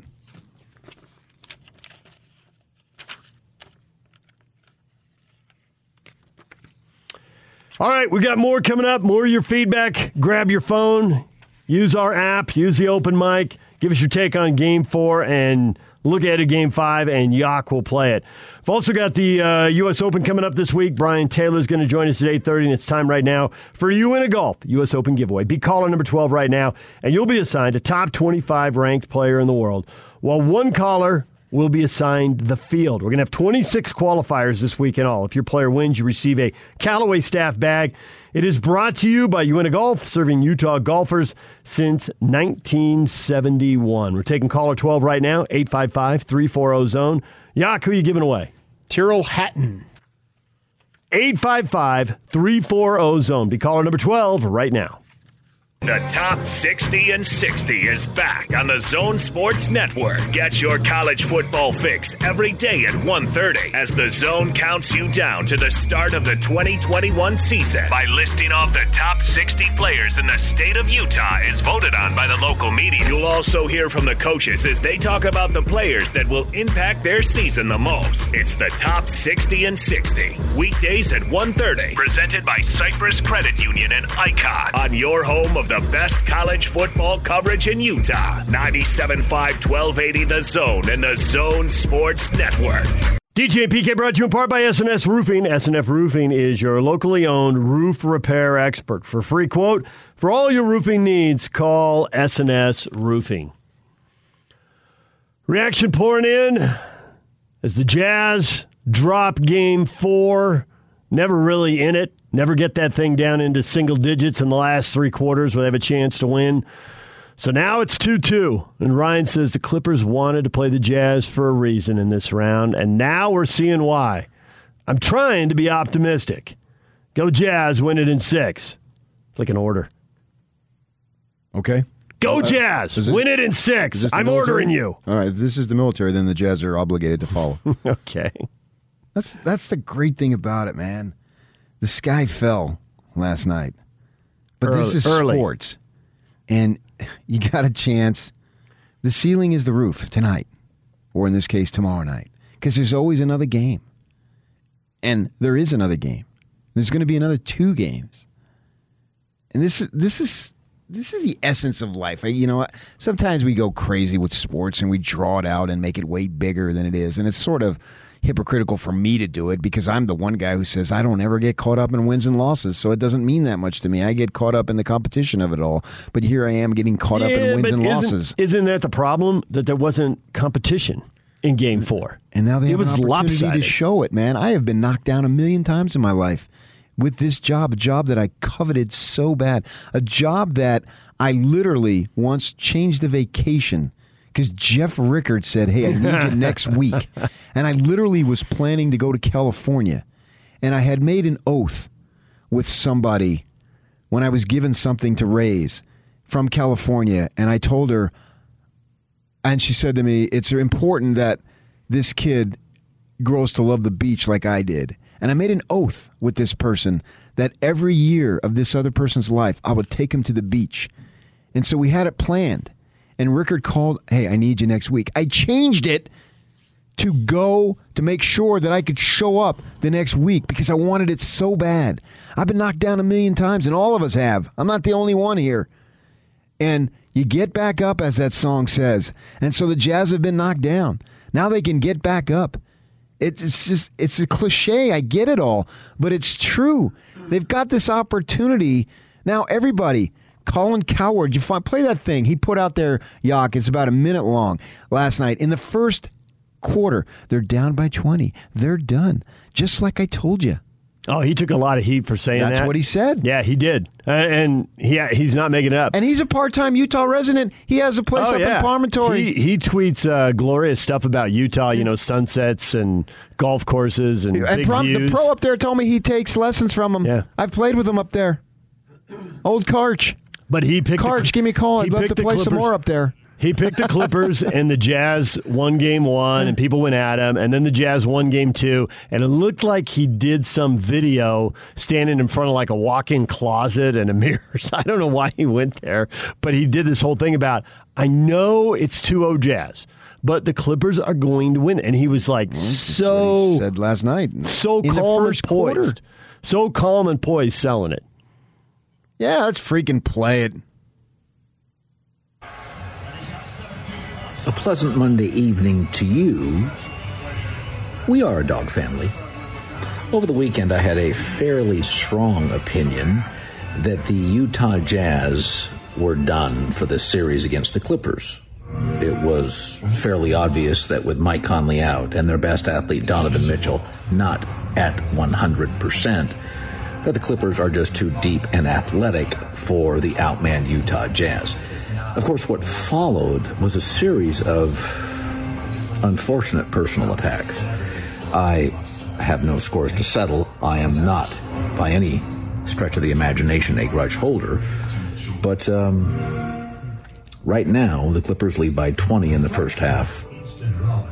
And uh, this baby's done. Oh. Let me tell you something, Colin. I hold grudges. okay. And I'm going to come back and call you out. It's like a chef who cr- cooked a crappy meal. He was wrong. Oh, the no state taxes is such a big deal. Uh, he ran, and you would listen every day when we would drive home. It drive me nuts. No state taxes. That's screw that. He was wrong then. He's wrong now. Go out and show him. Come on, guys, back me up. And he's going to call me a local Yahoo because I am. I don't pretend I'm not national. I'm not big time. I'm he a nobody. said because Conley's out and Donovan is hobbled. So if Conley's back, does it all change? There's a nice qualifier in the middle of that. And he's not the only one saying that. I mean, that was what Barkley went to at halftime of the game. they miss Mike Conley. That defense is loaded up for Donovan. And he's still at 37. Yeah, he did. But they need other people to So is it make him Donovan? pay. Is it Donovan? Is what Donovan? You see the problem that the, they're No, not, not that he's the problem. that- the fact that they're loading up on Donovan is that the problem? Yes. Because obviously Donovan isn't the problem. The. Jazz are too one dimensional for the Clippers' talent and the Clippers' depth. And, Really? And if How come they weren't here? Uh, they hadn't totally committed to selling out on to stop Donovan at all costs, How are they stopping Donovan at all costs? What am I missing? uh, he's not shooting seventy. I mean, he got his thirty-seven points, but he was nine of twenty-six. And I think if we go back to game one, it was more efficient. You know, he's. He, I mean, he's at, he's basically averaging right at thirty-seven. Well, what is he supposed to do? game. Pass the ball and watch other guys miss? There's the point. That's exactly the point. If Conley's in there, you have one more guy who, when you pass the ball, is going to hit. And now they're not running off a long rebound and a missed shot. Sure. And you got Yeah, I got another guy Yeah, out there with the bench. Of course, Right. you miss him. That's obvious.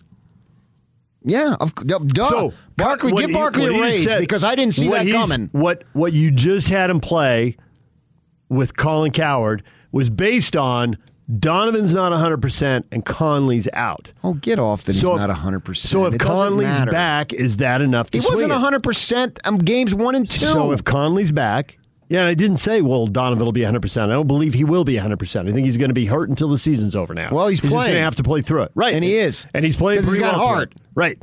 So if Conley's back, is that enough to swing it? Not in and of itself, no. Because being back only is just that. It doesn't guarantee you playing well. Just like home court is Doesn't- just that. that. It it's not anything beyond that. You have to take advantage of. I've been saying that for years. You can get all the draft picks you want, but if you draft Kwame Brown and Adam Morrison and whoever the crap else Jordan decided to draft, big deal. If you draft Enes Kanter when Kawhi Leonard is sitting out there, what difference does it make that you had the number three pick? You blew the pick. So just because you have home court, that's nice. Now go take advantage of it and win at home. Conley back is great, but Conley back playing well is what I want. I don't want him just returning. I want him back playing well. Plus, then Ingles goes to the bench, and is the bench better? Because right now, when Mitchell gives the ball up, there's a bunch of guys who've been missing shots. The bench was a combined four of 20, and you can throw out Forrest's miss because he was in when it was over. But the other guys were four of 19 when it mattered. And so I think that's the key to the Clippers load up, not stop. Do everything you can to slow down Mitchell. He's going to get his points, but the more times you can give it the ball, these other guys are going to miss shots. Now, maybe Ingles is back on the bench and role players play better at home, and then everything changes. Yeah, the, the recipe's there. We all know it. Go make it happen. That's the beauty of this thing.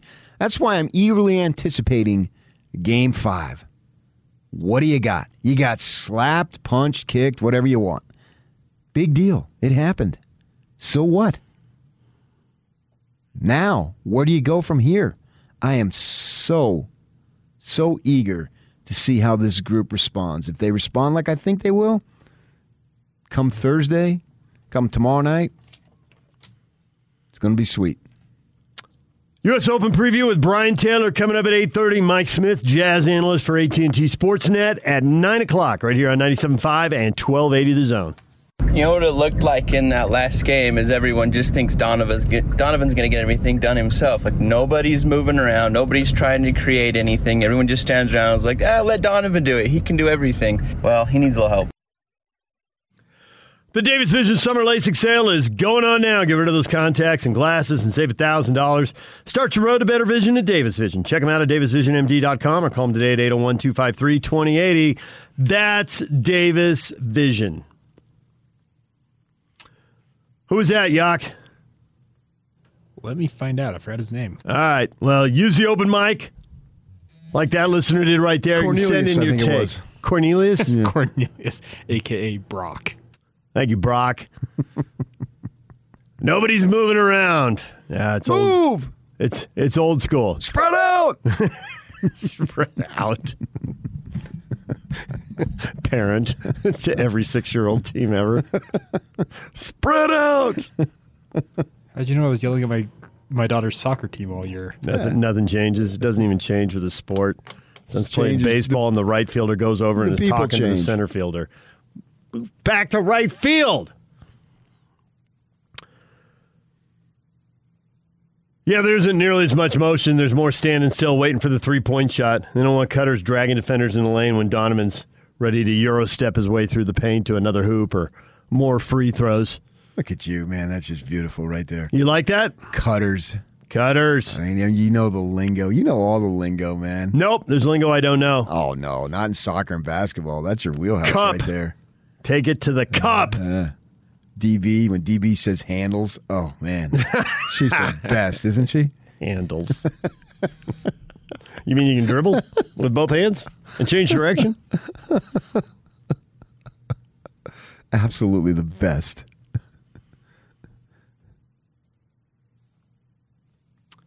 What are the ramifications of game four? And Matt says momentum and confidence for the Clippers, and loss of confidence for the Jazz. But it's not irreversible. That's why I'm curious about after the game. How much are they doing the slow burn? How much did that frustration eat at them and motivate them for game five? Do they need that? You got to punch back. If that's what's going to get you going, if something else gets you going. Right. So I do mean, do you need need the crowd? No. And but if that is what gets you going, then I guess you do. I don't think that's the only way to do it. just but talk one of these things needs to right there. Yeah, one of these things needs to work. Play better. Yes. Why do you play better? I think you play better. You can show some more determination and grit and all those intangible things that are non-analytical. You don't have to say it. You need to show it. Because it's going to require more effort and more energy than we saw at the start of game four. Showing it is the most important. Saying it, if for some folks, if you think it's nice, fine. I can't argue with you.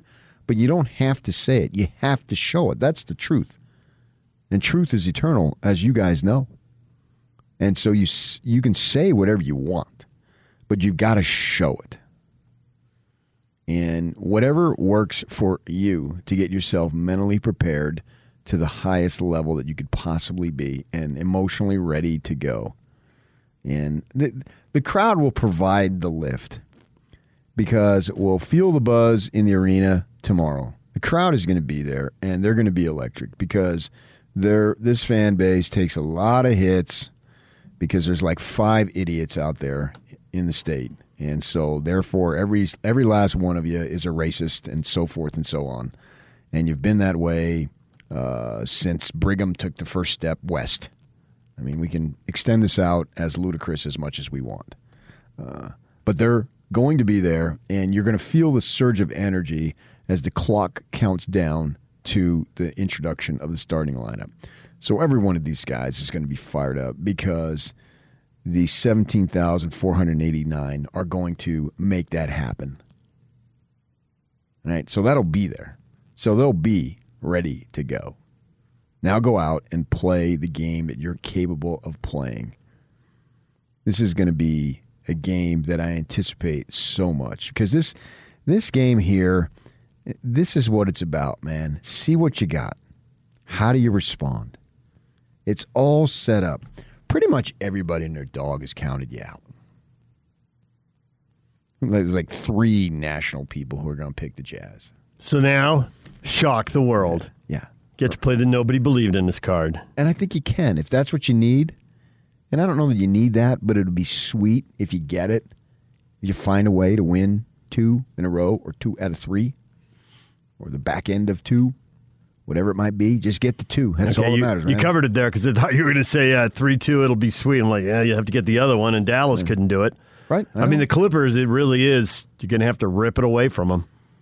They're not going to give it to you. Well, you why, have to why rip it do not you have to? Why do you have to rip? Can't you have to rip it away from the Jazz? I mean, are we that are we that mentally weak that we've caved in now, and the Jazz are a long shot? Is that what it is? People want to say no, but they're afraid the answer is yes. Oh, but they people. want to say no. Show no. David James wrong. The guy you loved, the guy you loved for like five decades, who got you through 2001 and 9 11. The guy who's been there, he's been your buddy for, he's practically helped raise your kids. He does charity work. I mean, he's working on the ozone. Uh, there's really nothing that he's not doing to Working improve on the com- ozone? What are Yeah. you talking about? I know. I don't know what I'm talking about. I only know. Antarctica, you're, you're right. dealing no, with you, it. dude. What kind of car do you drive? Hello, you're working on the ozone. The Lambo. So on you, the Lambo. your work. I m- I put gas in my car. You're working on the ozone. I'm not. Put gas in my car. You got one of these things that's powered and helps the environment. Not me. I'm not. wor- I'm going to be dead in 25 years. What do I care? I care about one person. Me. You care about everybody. Well, there's that. You are awesome. I am awesome. I'm feeling very awesome. Good pull, Yak. It's how you are. me, one guy. My mother taught me. Or excuse me, my birthing person taught me. Ah, nice. How about that? Suppose you adopt it, or suppose you go into foster and they call you mom. How does that work? It's not a birthing person. What's up there? Hmm. Wonder about that puppy. But here, Still working on that. Haven't worked all the way through that. those are solving the problems there when we change that language. Here, we got to believe in a team. I believe in a team. You have your doubts. I believe they're going to win this series. Nice. Because I believe they're going to reach down and they're going to summon something that's there that doesn't show up on a film session. Not that that's not important because it is extremely important. I don't doubt that. I don't doubt the Yeah, it might show up on a film session because I think the things you're talking about will lead to the, you know, the the open shooters are going to see when they watch film. You know, when you, when you have that you're talking about, it can show you- up, but it might not. Energy to close out. Yeah, and challenge that shot because the contested shots That's hard. The person, the the the odds of them going in go way down when you contest them. Summon energy where energy might not be there on the surface. Find a way. That's the beauty of this thing, man. Oh, I love being in this situation where you're counted out. Nobody believes in you. They think you're dogs. They think you're a fraud. You're not good enough. I'm two months into my career, if you call it that, at the Watchdog, and the editor says to me, I think you should find another job. Freaking two months, and I move my family 10 hours, and I'm two months into the job, and I'm told, I think you should find another job. Two months. I got 18 months in before they told me that. Not here. Yeah. Well, they were wrong. No, they were wrong about you. Some would say they weren't. You're still here. What was that? They're gone. Give me that one. You're still here. No, the, before that. They're gone. No, the. Oh. I didn't know which one you wanted. And now, boys, everybody's counting you out. You were a fraud this season. You're only number one because Anthony Davis and LeBron missed like a Got combined hurt. 45, 50 games, whatever. And the Clippers had no interest. And Jamal Murray got hurt. And the Suns, you're a nice, cute story, but pff, who cares about you? Suns can, can, can claim that too. The Jazz and Suns, it's it's like uh, it's like when a trainer enters two horses in the same race, right? Or one and one A, and you're there because the LA teams didn't want it or were too hurt to go get it. Yeah, yeah. In Clippers' case, it's more about preventative. Well, he's played three in a row, And and Kawhi Jamal Murray one got hurt and blew out his knee. A serious, serious injury for the young man. Wish him well in his recovery. Get back soon. So all these things, the lead, your hero, Colin Cowherd, My hero. The guy who ran it up there on the state taxes that you thought was so insightful.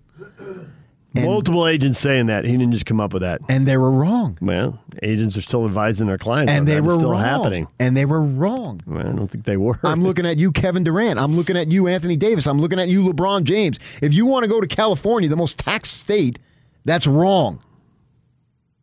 They're not going to California with an aching in their heart. They're going to California with a cash in their bank account. That's the new updated version of the Led Zeppelin song. Sing it. Going to California, all sorts of money in my pocket.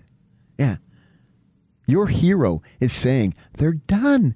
Don't even bother to show up. Start, Mike, get ready for next season, wherever you may be, because you're not going to play again.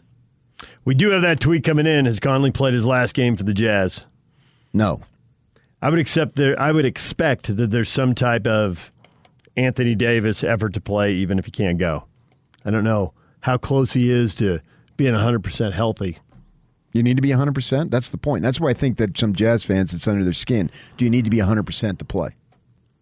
I think that that is the organization's attitude towards injuries, and I think that's why Donovan miss, Mitchell missed Game One against Memphis. That was their. Somebody thought he wasn't 100, percent so he so sat. that was their attitude then.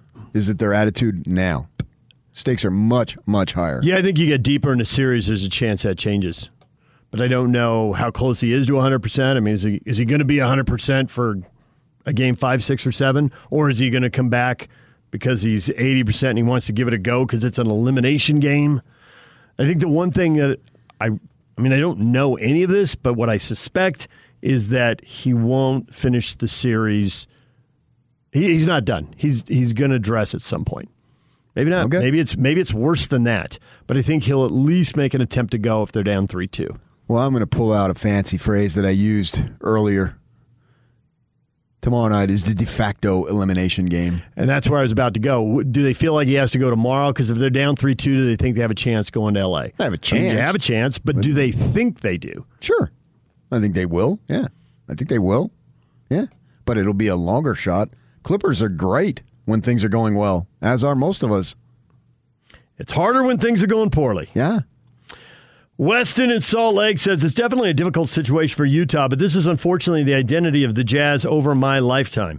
They look so good all season, but when it really matters, they just can't close the deal. Now, and this is for at 2 2. They're not even down in the series, and they have home court. They're, de- I think. See, that's what I was going back to earlier in the show. If, I think Jazz fans feel like they're down two two. And it's what you said. It's the mar- It's the recency bias because of the last game they saw, and it's the margin of victory. Yeah, the Jazz eked out two at home, but the Clippers rolled. I don't think they eked out game two.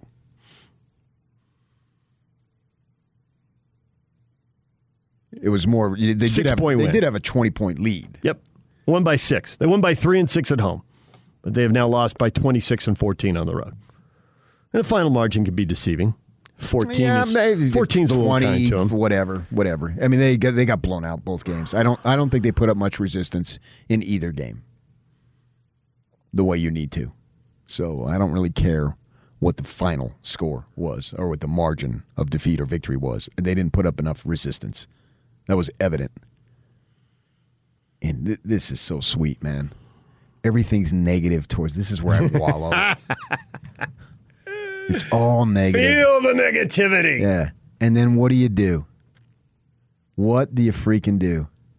I was told in my radio career here, if you can call it that, get out at 10 o'clock because they're going to fire you on Tuesday. Get out.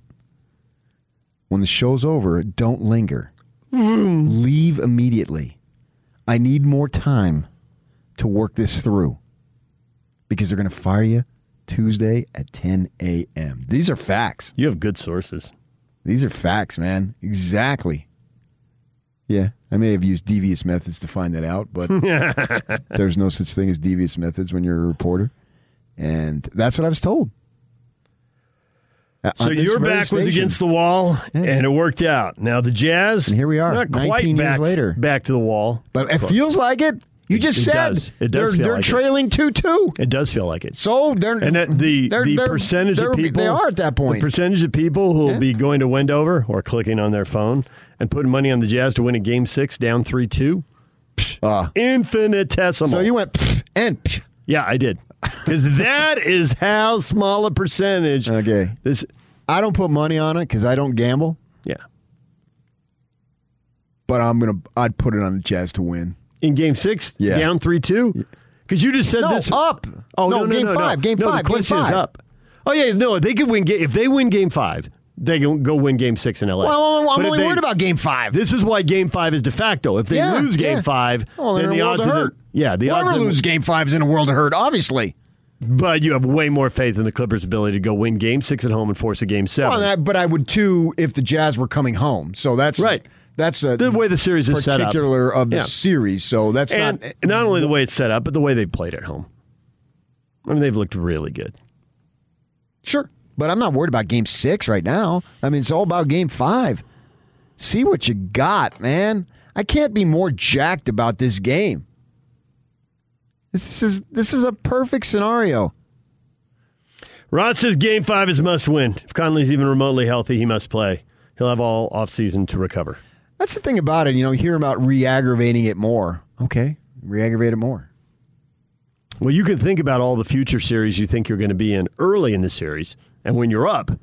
But at 2 2, facing the thought of losing and going down 3 2, do you worry about the future series anymore?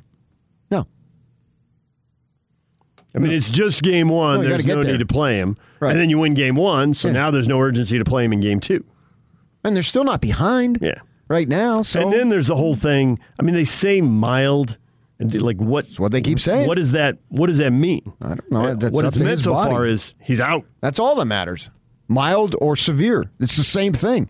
And the thing about this, if he can go, go. Because it's not a big time knee injury that's going to impact you getting another contract. So that's one thing, right? And secondly, how much more money do you need? You've made millions and millions and millions. Yeah, You're but is 33 years old. Is it, it all that's true? But isn't the point more that they're going to need him against Phoenix in the next round? So don't re-aggravate it now. Now you're suddenly faced with the thought of not getting to the next round. It's well, not getting to the next round supersedes I'm going to need him in the next round. I was gonna say, Yeah. survive right now. Right. I'll take my chances later. If I lose because Conley can't play and I had to play him now to get there, and I don't know that it's going to come to that either. It's like he's going to be the most significant difference. He's not Anthony Davis to the Lakers. He's not as good of a player. Plus, the Jazz are better without Conley, far better than the Lakers were without Anthony Davis. So you got two things going on Yes. there.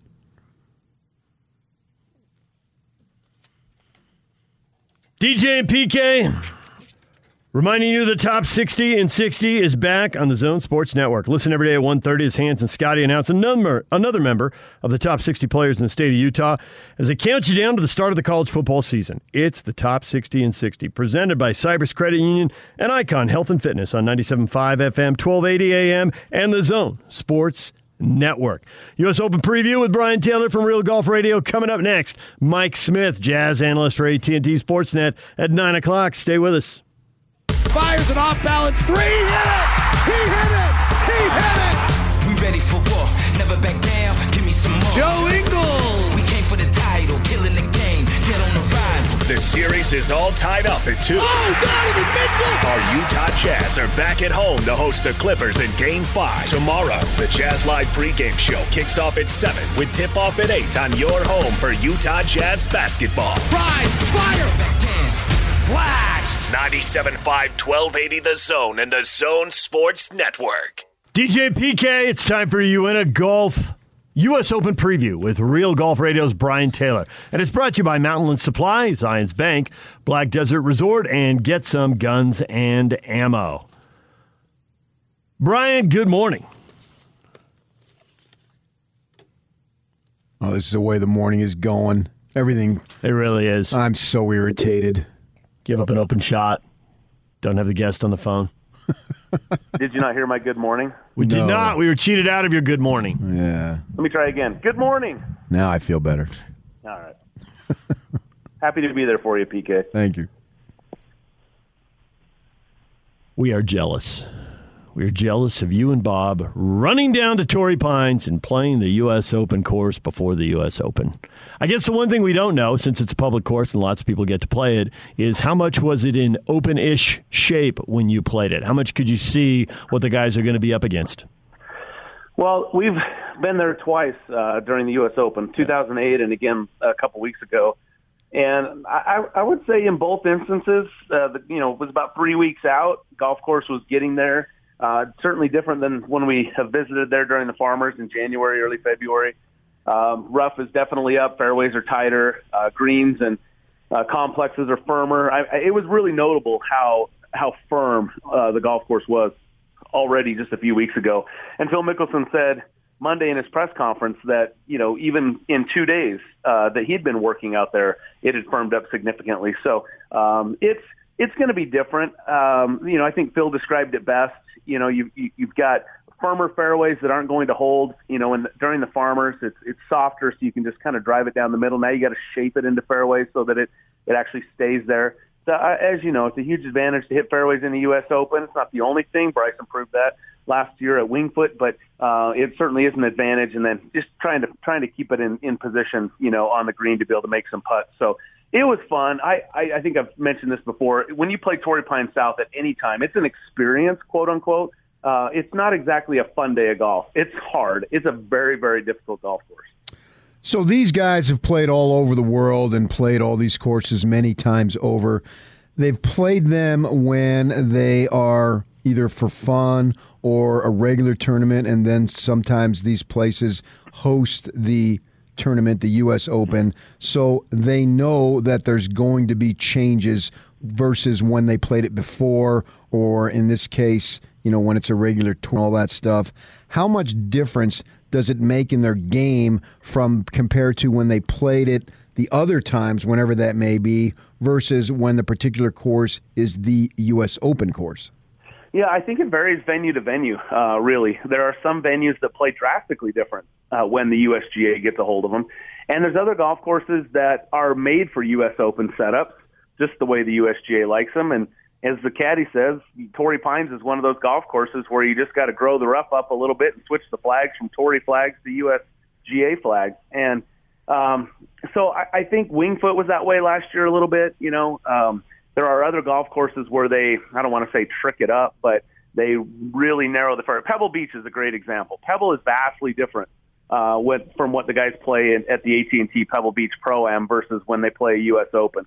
The rough is, is is grown in. The fairways are narrowed significantly. It's not a wide open linksy style golf course that they normally see at at the at the regular Pebble Beach stop. So uh, I think it varies venue to venue, and uh, I mean this is an interesting one. I've only seen the one U.S. Open there in 2008, and Tiger Woods won, and I think that was like what the eighth or ninth time that Tiger Woods has won at Torrey Pines, and so. I, I, I have to think that maybe Torrey's one of those where you look at past success, where you know it does play a lot more similar to when they re- normally play there, and and so you can use a little bit of the you know, history of the players at the Farmers to determine maybe who might fare well at the U.S. Open on that particular venue. So uh, as, as I've been looking at it, that that sort of seems to be the thing that lines up a little bit with Torrey.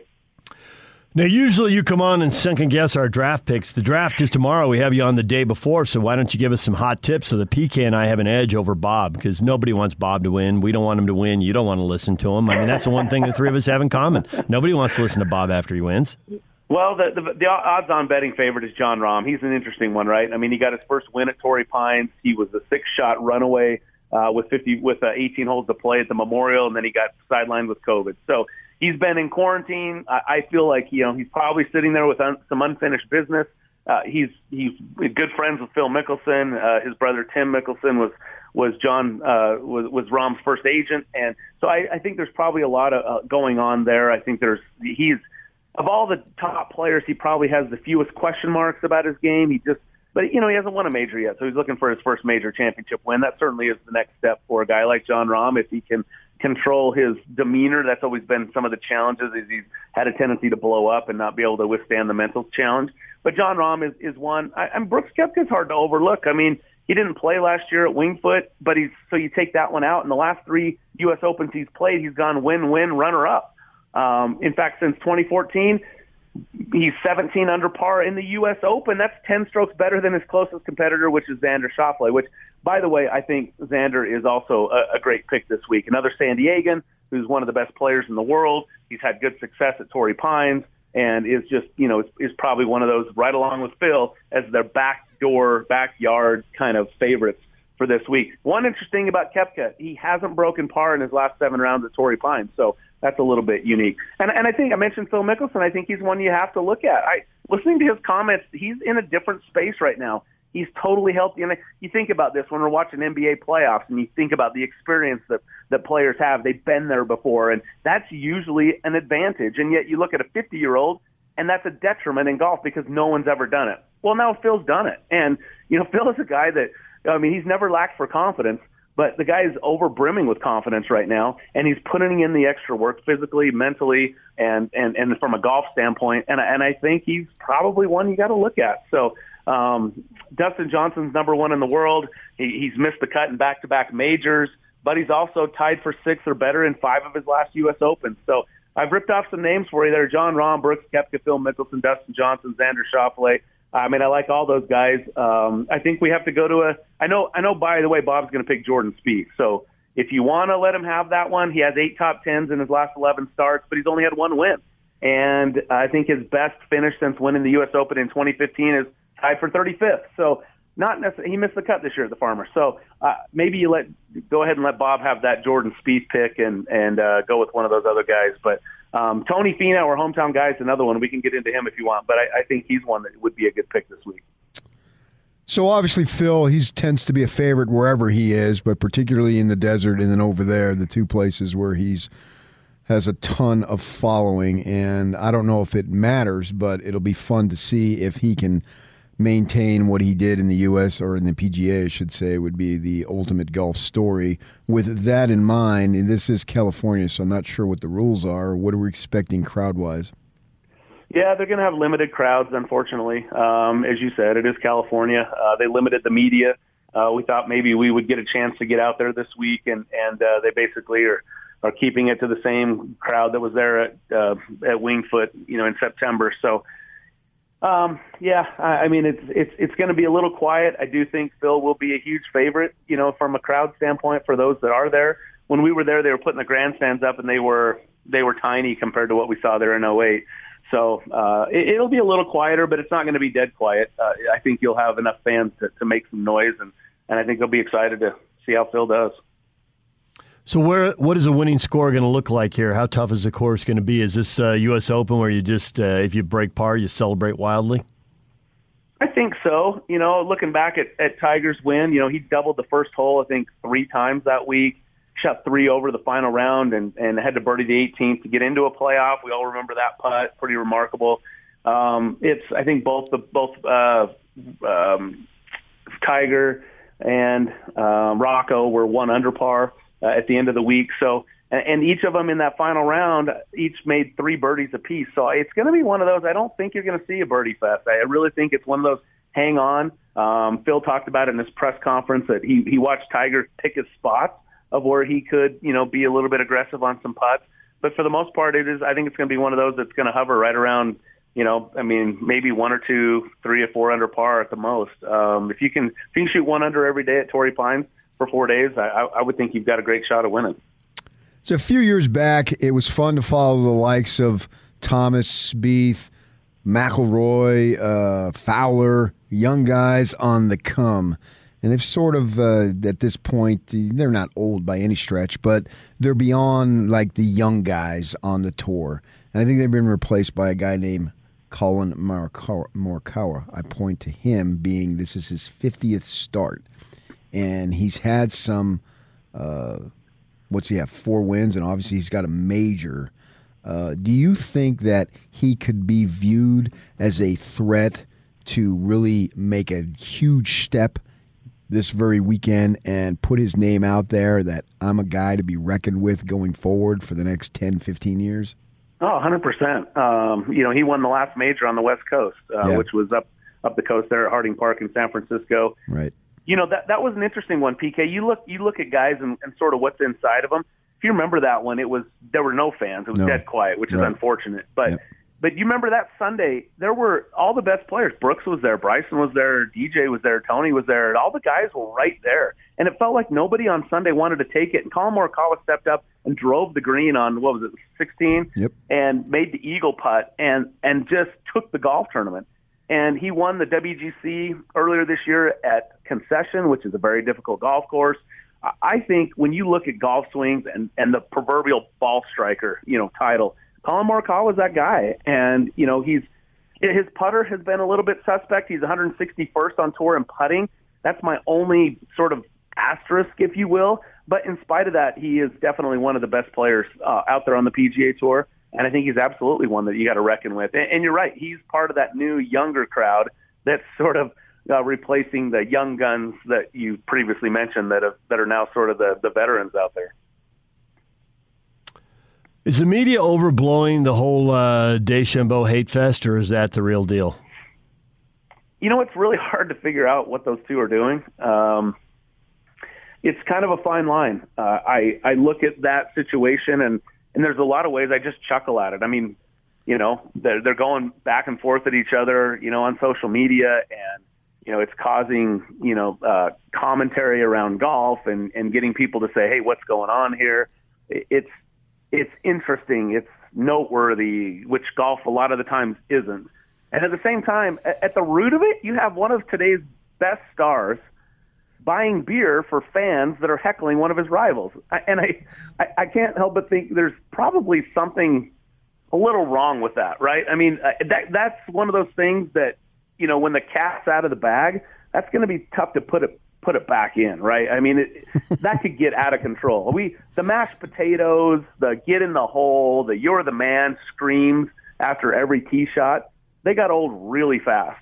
And now if you're going to basically, hey, if I go do something crazy for one of my guys against one of his rivals, I might get a mention on social media and a nod from one of his sponsors. Um, yeah, I mean th- that changes things dramatically. I- I- I'm not sure that's the direction we want to go in the game of golf, but um, anyway, that, that, that's my my commentary on that. As far as whether there's a real you know, sort of hatred or a, an actual rivalry between these two. I don't know. I mean, Brooks comes across as a bit of a, you know, the, the little that I've been around him in the comments is he's kind of just a keep to himself. I don't really make too much big. I don't make a big deal about this whole game of golf. It's what I do for a living. Otherwise, I'm just my own dude, and I don't get too wrapped up in it. And that guy, he's way too wrapped up in it, and that bugs me. I mean, that, that to me, that seems like that's sort of the root of of, of everything that's going on there. Um, but you know, sure, is the media overblown? Of course, everything gets overblown these days. I don't think anything is understated. If there's a little spark, let's gaslight that thing and blow the whole thing up. So yeah, that, I, I think that's what's going on. But we'll, we'll see. Pairings come out today, and there is a traditional USGA pairing that puts the reigning U.S. Open champ, the reigning U.S. Amateur champ, and a past U.S. Open winner. Well, the reigning U.S. Open champ is Bryson, and the past two U.S. Open champions previous is Brooks Koepka. So does the USGA, are they going to pile on? Do they want the ratings? Yeah, probably. I mean, look for that pairing to come out later on today. It'll be something to talk about for sure. So I want to go to bed on Sunday a happy man. And in order for that to happen, I need Phil Mickelson to win the U.S. Open, and I need the Jazz to win game seven. Hmm. It's going to happen on both accounts, isn't it? Wow. Um, going to going to major lengths to avoid the word no. Ladies and gentlemen, I give you Brian Taylor. Those would be two great stories. count me in as a bit of a disheartened Jazz fan last night. So um, uh, that was that was not fun to watch. Um, it was tough to watch, I should say. God, I, I, I sure like to think that the number one overall seed in the NBA regular season has a better chance of of moving on, you know, to the finals, uh, Western Conference Finals than Phil Mickelson does to repeat as back-to-back oldest major champion winner ever, right? And to get over the six times a runner-up, never quite could win the U.S. Open. I, I mean, I would have to think that Phil story would would be way bigger than the Jazz, you know, getting past the Clippers this week. I, I, to me, the Jazz should get past the Clippers Phil Mickelson shouldn't be winning majors at 50. He did it. I think he still has a good chance. He's someone we definitely got to watch, and um, I think he's playing as, maybe as well as he has his entire career. But uh, yeah, I, I boy, I hate to PK man. Uh, sheesh, don't do that to me. Well- How about Tony Finau in the Jazz winning? Now maybe we go. I I'll know, go maybe the that- complete local. yeah, go complete local. And actually, I mean, go ahead. yeah, no, I, uh, he's. I mean, real quick, just his stats. He's you know at the Farmers. He's coming up uh, off a T two this year, and he has uh, top six in four of his last five years playing at Torrey Pines. In his, he's, he's played in 20 majors now. He has 10 top tens, including nine of his last 13. He's had two top tens in five U.S. Open appearances. So, I, I you know, why not Tony this Why week? not? That's what I said. We've been Why saying not? it for weeks, months, years. so uh, I follow you, and I think that uh, it's going to happen at some point. I don't know which tournament, but I, I think uh, just odds wise and game wise. And the thing about Phil, when he tees it up, he will be 51. That's true. Yeah, That's true. His birthday's so why June not get one at 50 and 51? Yeah. and then get the Masters uh, next spring. And wasn't- he'll, he'll, he'll be all about that. 5150. Wasn't that a Van Halen album, too? So, I mean, go. See what you just did there? Yeah. my favorite Van Halen album, actually. Yeah. So I know there's nothing that would compare to Phil doing it. He's literally the oldest. If he does it again, obviously nobody's done it. Is the closest thing when Mark O'Meara over 40 won two really quickly? Uh, that's a pretty, that's a good comparison. Um, I don't think Mark had won any majors at that point in time, though. Um, and he wins back to back at 42 or whatever, 40, maybe it's 40 on the dot. Um, yeah, I'm starting to, th- I'm trying to think. Um, yeah, Darren Clarke, uh, he won one late. Um, right? Didn't Darren Clarke win one late? Wait, now maybe I'm forgetting. Maybe I'm mistaken. No, I think yeah, he got the claret jug. So um, Ernie Els, I think Ernie Els had a little bit of a run late in his career. So yeah, I, I but maybe that that O'Meara, that's probably a good, probably a good comparison. All right. All right. Well, the draft with Bob, we've got your tips now. So thanks for that going forward, and uh, we'll see how this works out. You know what, PK? Because this fits you, you need to pick Patrick Reed because nobody else wants to pick him. but you're you're surly enough to pick him. Pick Patrick Reed. He won at the Farmers this year, and he's 17th uh, around the greens and fourth in putting. I mean, nobody likes him, but he's probably he's going to be in contention. I, I would say he's going to be in contention. What do you mean I'm surly enough? How does that make me feel? Exactly how you want to feel. Just a happy, low, go lucky, lovable dude that I am. I wonder if Reed is. I wonder if Reed is jealous of DeChambeau getting all this run as uh, you know unlikable. Nasty? Like, hey, I'm Patrick Reed. I'm nasty and unlikable. Get off my lawn. I'm a golfer. This is all my lawn. That's the best Surly. comment of the morning right there. Holy Love cow. Thank you, Brian. See you, boys. Brian Taylor, suffering jazz fan and golf analyst. Every Saturday morning, 6 to 9 a.m. Bob Casper, Brian Taylor, Real Golf Radio, right here on the Zone Sports Network. Mike Smith, jazz analyst for AT&T Sportsnet, is coming up in 15 minutes. Stay with us. If this team is great, we got to see how they respond after we just got punched in the face uh, over two game period. What do you think, Quin? That's great. what was that? That was JJ. It must have been his daughter or something. That was very creative. DJ PK brought to you in part by Christian Roberts Mortgage. If you're going to work with an expert for your next home loan, you need to connect with the most referred lender in Utah, Christian Roberts Mortgage. They specialize in jumbo loans. Careers will be made. legacies cemented. For sure? No. This is it. Only for the negative. Oh, because for the positive, you just get beat in the next round. If that were to happen. But yeah, if they lose, they're going to be exposed as frauds. Everybody's going to pile on. Okay. So everyone piled on the Clippers last year, but now they could win the title this year. So who cares if everybody piles on? I mean, there's always another chapter. Except Kawhi Leonard and Ty Lue have won They the ship. they they do. Nobody Yes. here has, and that's Los Angeles. People go there. No, we can't even get Markieff Morris to come here to just hang out for a couple days. You don't want Markieff Morris to come here and hang out for a couple days. Well, he doesn't want to, and you don't believe. You believe Marcus Morris saying what he said. Told you so. No one's ever going to come here. No one of any, any caliber. I can never say no one is ever going to come here, but there is still a strong, and I don't think it's just this. I think when we talked about that Washington Post story, which is the story Jazz fans want, it's the story Ryan Smith wants. Hey, Salt Lake's a cool place. Here's all these cool things happening here during the playoffs. I'm a writer. I went there and had a good time. Look at all of this. And then you went straight to the comments, and it was just negative, negative, negative, negative, negative, just piling on. So I get the ignorant, desire. ignorant, ignorant, ignorant. I ignorant. get I get the desire to change that narrative. I think it's really heavy lifting and takes a long time. I don't. Now, any one player, and that's it's basketball, so you break through on the right guy, and who cares if you know the narrative is ninety five percent against you? If you get the one guy you need slash want, that's enough in many cases. So you got that going for you, but I yeah, but it's an ongoing thing. it, it that's the point. It is an ongoing I mean, thing, I, and I there's assume still this a lot man's of going to own the team for the next fifty years. That was years, what the press conference told us, right? That was what Gail So Miller, it's you know, about a single player. you're right, but to get rejecting you- or accepting. you lose so uh, it could be about one accepting because you lose more way more than you win and if you get the right player to accept and you win a championship then all the other failures it's like you just said about Ka- about Ty Lue and, and Kawhi You don't lose more than you win. You don't win as much as you win. okay Because you, go If to the finals and way. lose, you're not losing. Losing, but it cements but it cements legacies I mean for all of their awesome Hall of Fame careers Karl Malone, John Stockton, Charles Barkley, Patrick Ewing, Reggie Miller. We can go on down the line. You know, oh, they all lost to Jordan. Well, they, they're all in the finals. I mean, Ewing didn't lose to Jordan in the finals. He lost to Hakeem in the finals, but you get the point. Okay.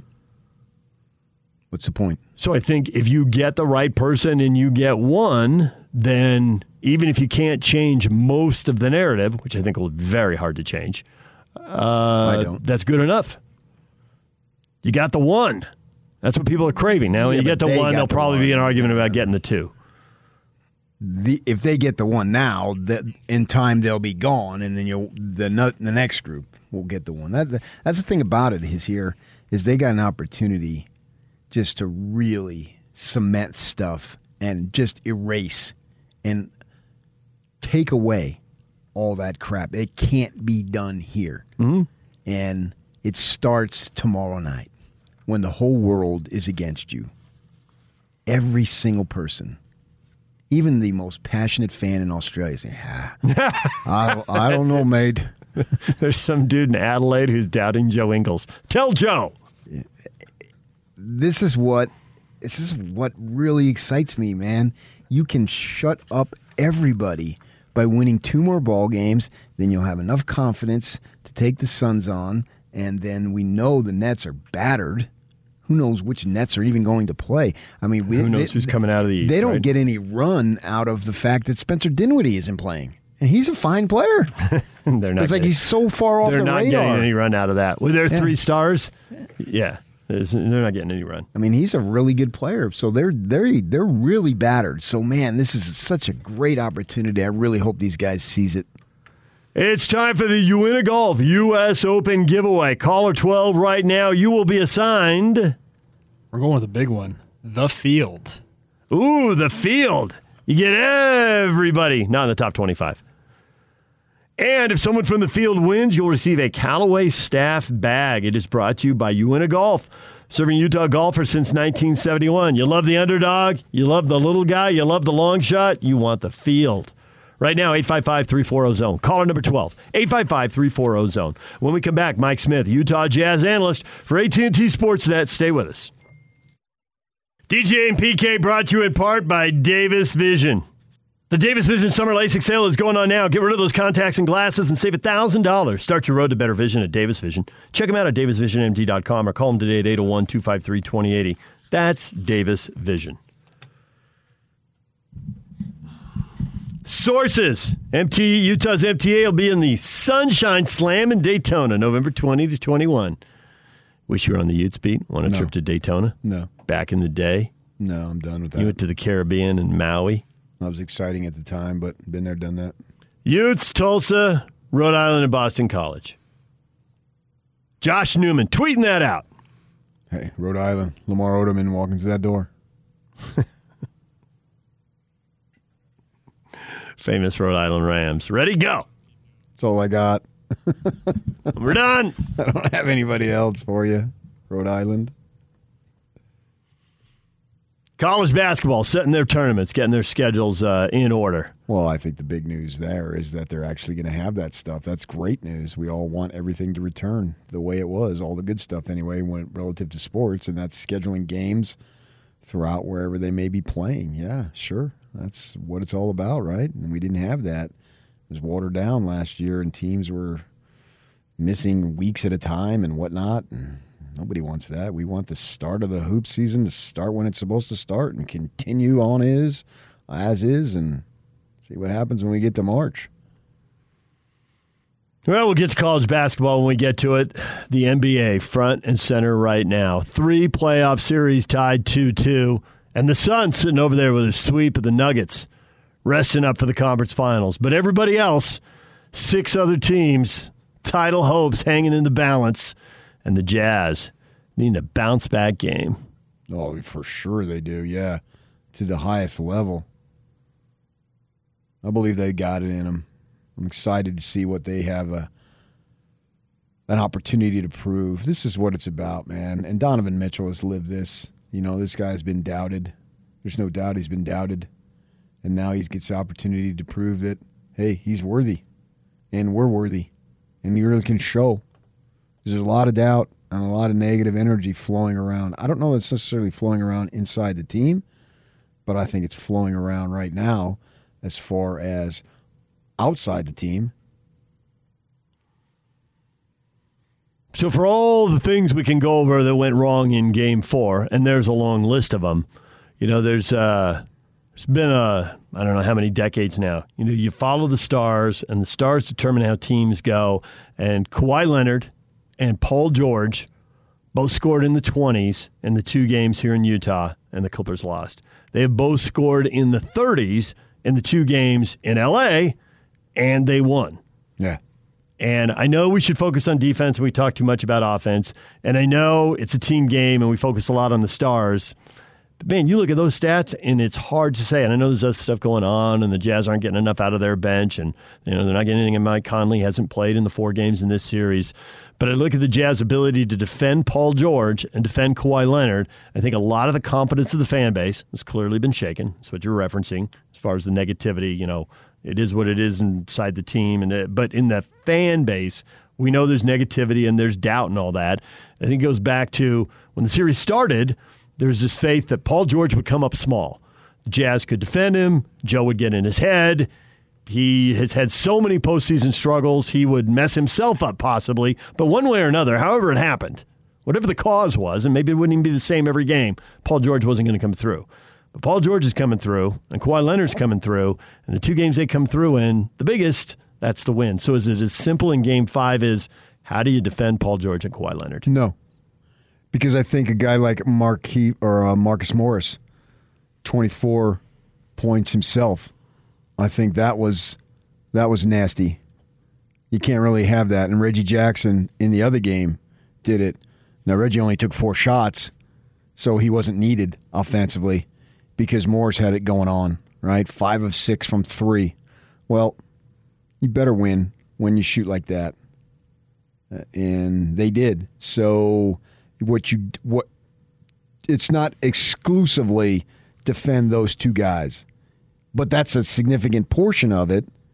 But also don't let Morris go off because how much different would have that been? I believe, and this is nothing against Marcus Morris because I think it's more uh, universal that role players, almost by definition, are front runners. So I'm not going to call him out Yeah, as an play- individual front runner. They play better at home, and they're not expected to be good every game. So one role player has a big game in game three, another role player has Yeah. a big game in game four. So we get that. That's how it's supposed when to you're work. up 13 in the first quarter, whatever it was, I don't know that that necessarily was literally. It got and to you get- 17 you- at the right, end of the Right, but I'm talking about you're up at 13 at the time. Oh, yeah. You get the ball and you shoot. Well, what pressure is there in the moment? Zero. You're not down by 13. So that's what being a front runner is. And yes, the Stars have set the tone, because they both played extremely well and they got a combined 23 free throws. They got 19 freebie points. That's a lot of uh, allowing those two guys to get to the line that much. And so, with that in mind, I don't expect those guys, particularly George. Maybe he surprised me, although I've been tooting his horn now for a while because I think he's a fantastic player. And so uh, he's very capable in my mind. I don't know what went on before, but all I know is what I see now. And man, he's just lighting it up. He, play, he plays so very well. Uh, but maybe he comes back a little bit and you don't have these role guys. And, and Zubac is scoring eight points, you know, and three for three with dunks and, and Dunks and Tippins. That that that bothers me to to an extent. Uh, so there's several different things, components of a game that can happen, good or bad, that allow you to win. And the Jazz have stuff that just by showing up, the Clippers may not be as good. And then, of course, you can do stuff to limit their effectiveness even more. And then your guys need to get going. And Gobert, man, you got to get more out of Gobert he's not having enough impact offensively. And uh, the bench, Niang is obviously just picked a bad, bad time to go into a funk. He hasn't made a, a, positive impact in the series. No. And he has during the regular season at times in the Grizzlies series, yeah. but not in this one.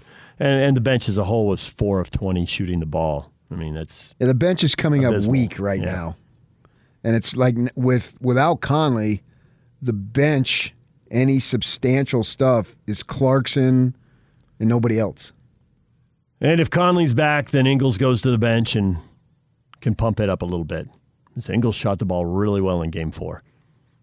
Doesn't ultimately matter, but I guess so. I guess how it matters is does it give you confidence going forward? Well, he should have his Yeah. confidence. Yeah, there's no question about that. He should have his confidence. Uh, I mean, he's he's proven. He's in my mind, he's a proven commodity, so he should have his confidence in whatever role. And he's very valuable because you can, you know, as uh, Quin Snyder referred to him as the utility player that we reference in baseball. It can play num- numerous positions and be productive and come up with a hit, to come up with a you know a ground ball to advance a runner, all the little things in baseball that you can, you know, the pass that leads to the pass in basketball that gets you the assist, whatever it might be. Uh, so we see the comparisons that Quin Snyder was making. So Joe will be fine.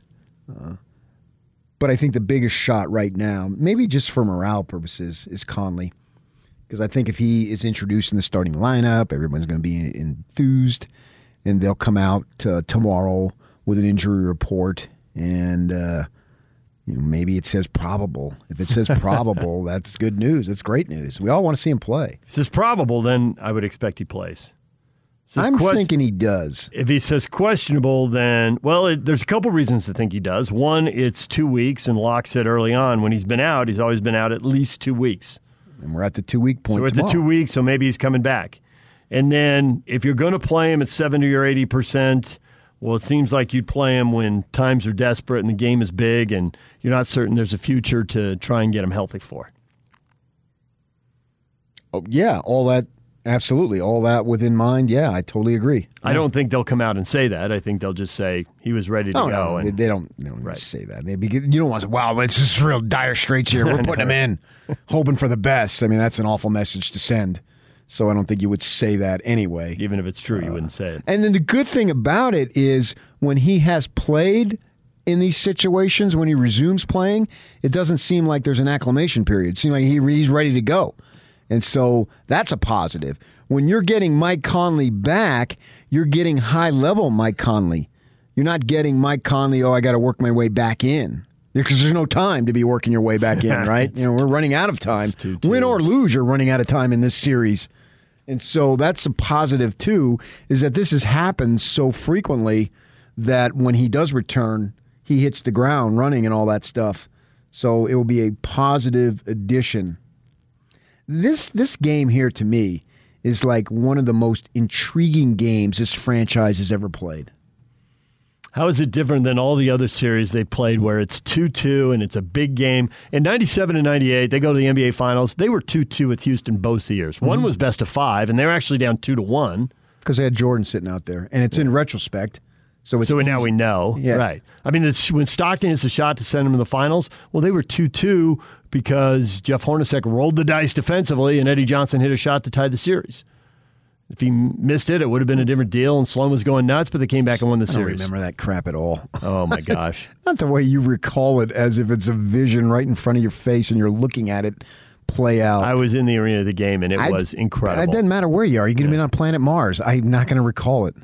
It's so big deal. I, I, but that's you don't need to apologize for it. It's awesome that you do it. I can't do that.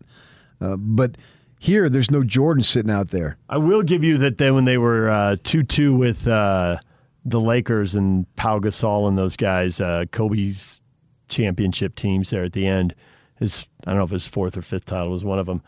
It did, in that one, to your point, it didn't feel to me, it was like it was. It was a miracle they got to 2 2 and they weren't winning the series. Kobe was not going to allow it. Pau Gasol was not going to allow it. It was not happening. And so here it could happen. But you're right. In some of those situations, even though it was big at the time, you, there was a roadblock. Yeah, and I don't see this, This massive. Mount Olympus There's- roadblock. There's there. seven teams still playing, right? You got the Suns who are through, and you got these three series at 2 2. And who would you dismiss as not a title contender? Atlanta, maybe? Uh, maybe nobody at this point. Even Atlanta could win it all. That would be because there's not a big out roadblock out there. It's not necessarily relative to them. It's what's out there. There isn't this There's no beast. mega super team, 65 win. The, the Nets, but they're they're all ravaged with injury. Yeah, I'd pick the Nets. You you identified the Nets early on. We made fun of you saying, "Oh, they should be worried about the Nets." What was that like in January? And we're laughing. "Oh, The Nets. we talk about? Well, here we are. We're not in January anymore, and the Nets healthy. They're a formidable opponent, but they're not healthy. So, and nobody cares whether you're healthy or you're not. It's not like, well, yeah, but if they win Okay. the title, they win the title. Yeah.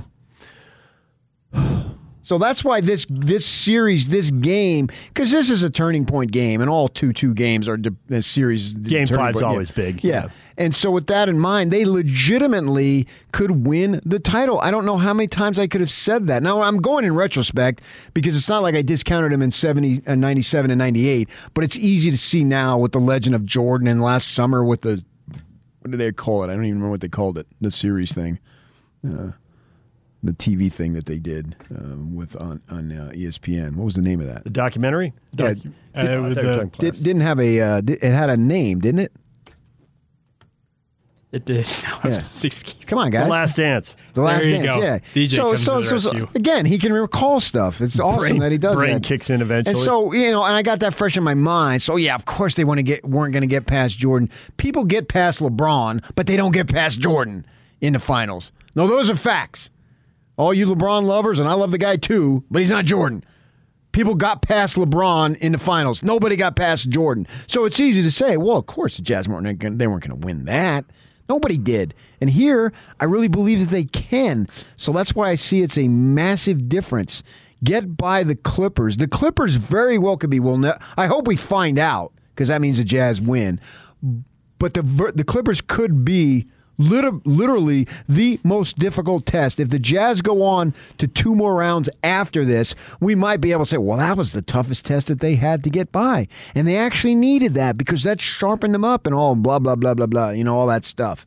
And so you can go on. We don't I don't know any of that, but you can it's conceivably to conceivable to make that argument fairly easily. So that's why this is so pivotal. And to me, it's most pivotal at least since then, maybe ever with this franchise. Since they've Yeah. You, this is your recency bias. Maybe ever.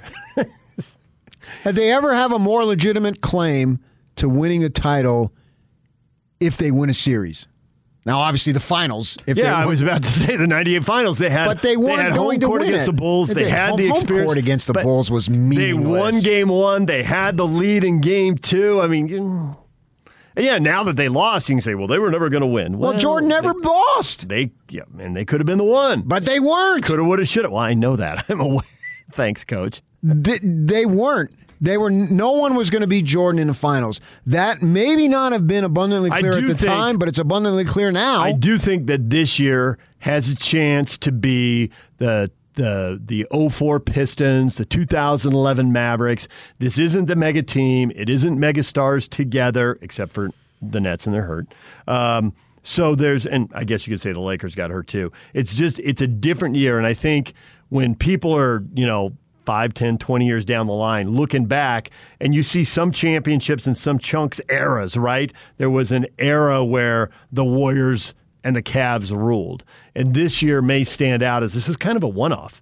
This was this was wide open in a way most years on. And we'll probably go back and there'll be an era and some star will emerge and some team will emerge. But this does feel like a very unusual one shot deal. And there's a uh, few of them I- I don't scattered. know- I don't know. There's a few of them scattered deal. over the last 20 I don't, 30 I don't know the. Suns are a one shot deal. I don't know. You don't that- think that- so? With I- no. Chris Paul at 36 and a history of injuries?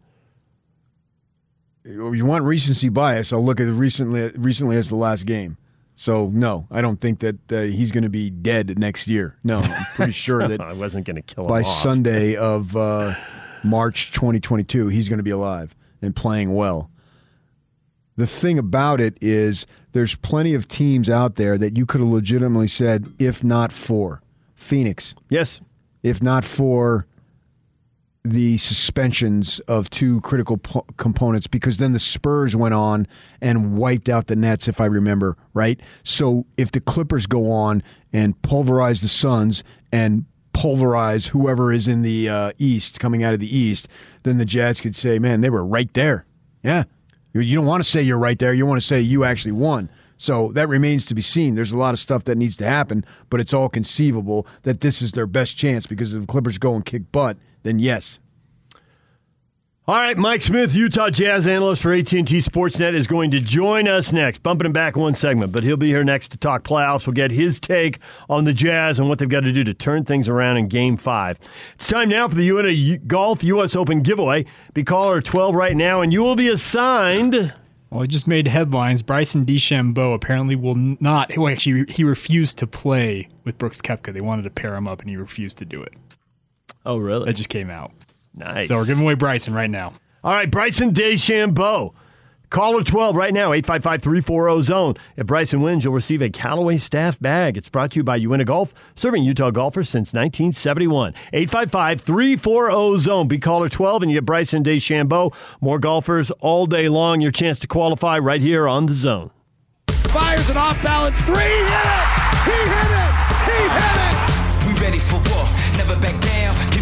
Joe Ingles. We came for the title, killing the game, get on the rival. The series is all tied up at two. Oh, Donovan Mitchell. Our Utah Jazz are back at home to host the Clippers in Game 5. Tomorrow, the Jazz Live pregame show kicks off at 7 with tip-off at 8 on your home for Utah Jazz basketball. Rise, fire. Splash! 97.5 1280 The Zone and The Zone Sports Network. Top 60 and 60 is back on the Zone Sports Network. Listen every day at 1.30 as Hans and Scotty will announce another member of the top 60 players in the state of Utah as we count you down to the start of the college football season. It's the top 60 and 60 presented by Cyprus Credit Union and Icon Health and Fitness on 97.5 FM, 1280 AM, and the Zone Sports Network. Time to welcome in Mike Smith, Utah Jazz analyst for AT&T Sportsnet. Mike, good morning. What's up, guys? Clippers Uh, by we all had 29. Your news. oh my gosh, that was that was not fun to watch. No, it was not. Uh, a lot of things to digest here. Yeah, Paul George is breaking out of his what was uh, considered a reputation as uh, I don't know, choker is the right word, but along those lines, Kawhi is Kawhi. The thing that uh, has really gotten under my skin a little bit is guys like Reggie Jackson, and then in Game Four, Morris going off. What can the Jazz do to curtail these role players? Because I think by definition, role players, and I don't mean it in a negative manner, but I think they're front runners in that when things are going well with the stars and we've got a lead, that it makes my job easier and I'm much looser and so I play better. So I think the Jazz need to get a handle on those types of guys. Well, keep in mind those kind of players and whatever we call them. I was one of those. So, like your your role guy, they're all stars somewhere else, right? Yeah. And it's just the nature of of the beast. You know, I could be the best player in California and come to BYU and be the best player in the conference and go to the NBA and be a role player. And that's kind of what some of those guys are, like a Marcus Morris who's bounced around and and but those guys tend to play better at home, tend to shoot more freely, tend to play better. Uh, I guess an exception is it feels like Reggie Jackson has kind of made shots even in the games in Utah when Utah won. But certainly Marcus Morris making at least his first five threes. I turned the game off in the fourth quarter, so I don't know if he made another one. Guys like that tend to play better when things are going well and the home crowd is behind them. So they fuel off of that. I, I felt that not as a, a college player, but certainly as a pro, I felt that a little bit when I had the confidence of my teammates, a pass from a Bird, you know, a kick out from the post from a McHale was kind of like that vote of confidence. And, and that's the way the Clippers played the last two games, but I don't feel like that's the key. I feel like those were, you know, little sub stories and subplots of what's really going on. What's really going on is the defense of the Clippers. And the thing that feared me the most at the beginning of the season, which was the length of the Clipper wings. And you're seeing it not only as they guard a Donovan, you know, out front, and they guard some of the wing players with Batum and Kawhi and Marcus Morris and Paul George, right? Four interchangeable wings. Uh, you're seeing it on cross-court passes. You're seeing it in the hesitancy of a Bojan Bogdanovic who instead of catch and shoot like he did in the regular season is now catch fake, one dribble, try and make a pass, and the length of those arms are getting deflections. And so that was my biggest fear. Their length on the wings could really stymie what the the Jazz were trying to do. And my other fear was Rudy had to play like a beast, like Rudy had to play strong, roll with authority, catch, finish. And those two things are not happening, right? Like Rudy's not a factor offensively. I, I, I don't know what he finished. He might have finished four for four in the game, but all those buckets late, like threes late by O'Neal and buckets late by Bogdanovic, who ends up with 18, were non-factors in the game. And Rudy gets, I think, four dunks maybe late, even emphatic dunks. Maybe it helps him to come back home with some renewed confidence. But in the first half, he didn't have a touch, he didn't have a point, but maybe a free throw. Mike Smith joining us here, Utah Jazz analyst for AT&T Sportsnet. So as we uh, watch this unfold, Donovan is putting up huge numbers. He's averaging 37 points a game, which is just outrageous. But it does Yeah. seem like the defense is just tipped towards him, and the shooting percentage has been dropping each game. And it seems like the Clippers are just going more all in on the thought. And the coaches can tell them to do it, but the players have to actually do it. But it seems like as a group, they're all buying into the thought like, don't let this guy beat us. And if he gets his 35 points or 37 points, he's got to get it on 30 shots. He can't get it on 20. There was a point uh, yesterday in the first half when Donovan's like maybe four for nine from deep, and Joe Ingles is three for three.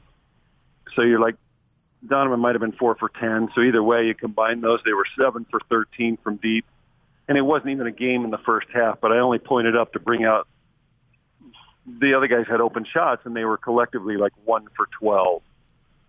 And so that therein lies the bigger issue. But if you want to get into the schemes of it, like if you want to get in the X's and O's, what what the Clippers are doing are exactly what they figured out in the Dallas series, is that we need to go small. We need to build a wall, almost like a fortress around Luka. And Luka's so good, he got his points. Donovan is so good, he's going to get his points. But just watch what they're doing. I don't hear the announcers on the national networks talking about it at all. They're not talking about the schemes. They, are talking about a, a focus and an emphasis on Donovan. But really, DJ and PK, what they're doing, it's a zone. It's a 3-2 zone, and it could be any guy up front, whether it's Batum, George, Leonard, or Marcus Morris. And wherever Donovan goes, like to the right or to the left, and it's really a problem that Donovan has to play point and has the ball constantly in his hands because it's wearing him down. And he's initiating the offense 40 feet away, also a problem. But one of those front guys, it's really a 3-2-2. You could call it a 1-2-2. He goes with him, right? Forces Donovan one way. Donovan's good enough to usually get by. Watch the other two top members of the zone for the Clippers and watch how they form a web and they come and form this second lining or this second layer of defense. So when Donovan beats the first guy, here comes the lining, and the lining is two guys now. Now, granted, that's a ton of open space and open shots for other guys if you can deliver that ball, right? There's only two guys down low for the Clippers on that defense. My suggestion would be, and I'm not an NBA coach, but rather than have Rudy come up and screen for Donovan, that's doing nothing. And that's what the Jazz did all season long. It's doing nothing because even if Rudy screens, that's Rudy and Donovan against three Clippers. There's a guy waiting. Rudy should be down in what's called the dunker spot, right? Just off the paint. Okay? There should be a guy like Ingles or Clarkson, even Bojan at the top of the key or the foul line. Donovan should initiate, get two guys to guard him, then bounce pass to the top of the key. Then Rudy can either duck in or come flash and set a screen. Now you're playing like three on two, four on three. And I just haven't seen that adjustment. And give the Clippers credit. They figured something out in the Dallas series. I think they also figured something out in game two of the, the game here at Vivint when they went zone. And for about a six minute period, it really flustered the Jazz. But Donovan was great in that game, and the home crowd helped the ancillary guys. They made shots. They win games one and two. All of a sudden, everybody's thinking they got this. But that little snippet, microcosm of a defensive series by the Clippers opened their eyes, and they said, oh, okay, we can stymie them. That's what we're going to do. And they've morphed it into this 3-2 zone. It's been brilliant. Now, there's not a defense in the world you can do, guys, that can't be countered. So my hope is tomorrow night with the the home crowd and the ancillary guys getting open shots and shooting. There's a little counter by Quin and staff to kind of facilitate and alleviate the pressure off Donovan. And uh, hopefully shots go down and you can make this a series. But uh, it was all Clippers last night, and it was their defense that was the key. If I guess it's a degree of uh, how big you want to make this if, but if Mike Conley comes back, what does it solve? Well, for one thing, it takes that pressure off Donovan handling the ball, and it might force the Clippers' hand to play defense differently. So if Conley is, you know, comes back and all of a sudden you're traditional, Donovan at the two, Conley at the one, and you start initiating, you might see the Jazz offense as it typically ran during the year. And that would be based on how the Clippers and Ty Lue choose to defend Mike. If Mike is 100%, he can go and he can create freedom off a screen roll and get in the paint, that that that might alleviate some of that. Donovan could be free to be, you know, now the first recipient and catch the ball in different settings. Now he's looking at one guy to beat and a drive in, and it, it could change everything. But it all, listen, if I'm to, if I'm Ty Lue and the Clippers, I wouldn't change a thing. You figured something out in game two, you employed it in game three and four, and you shut down the Jazz offense. If you guys watched the first quarter last night, what did they have? Like 11 or 13 points, the ball game was over. Like honestly, it was over. The Jazz outscored the Clippers in quarter number three and beat them badly in quarter number four. And granted, shots went because you, you're you're playing in a flurry, and maybe the Clippers got the game in hand, and now it doesn't matter. So you're letting them go a little more freely. But that game was won in the first quarter last night. So I would love to see a change because hopefully it it forces the Clippers' hand to play a little differently.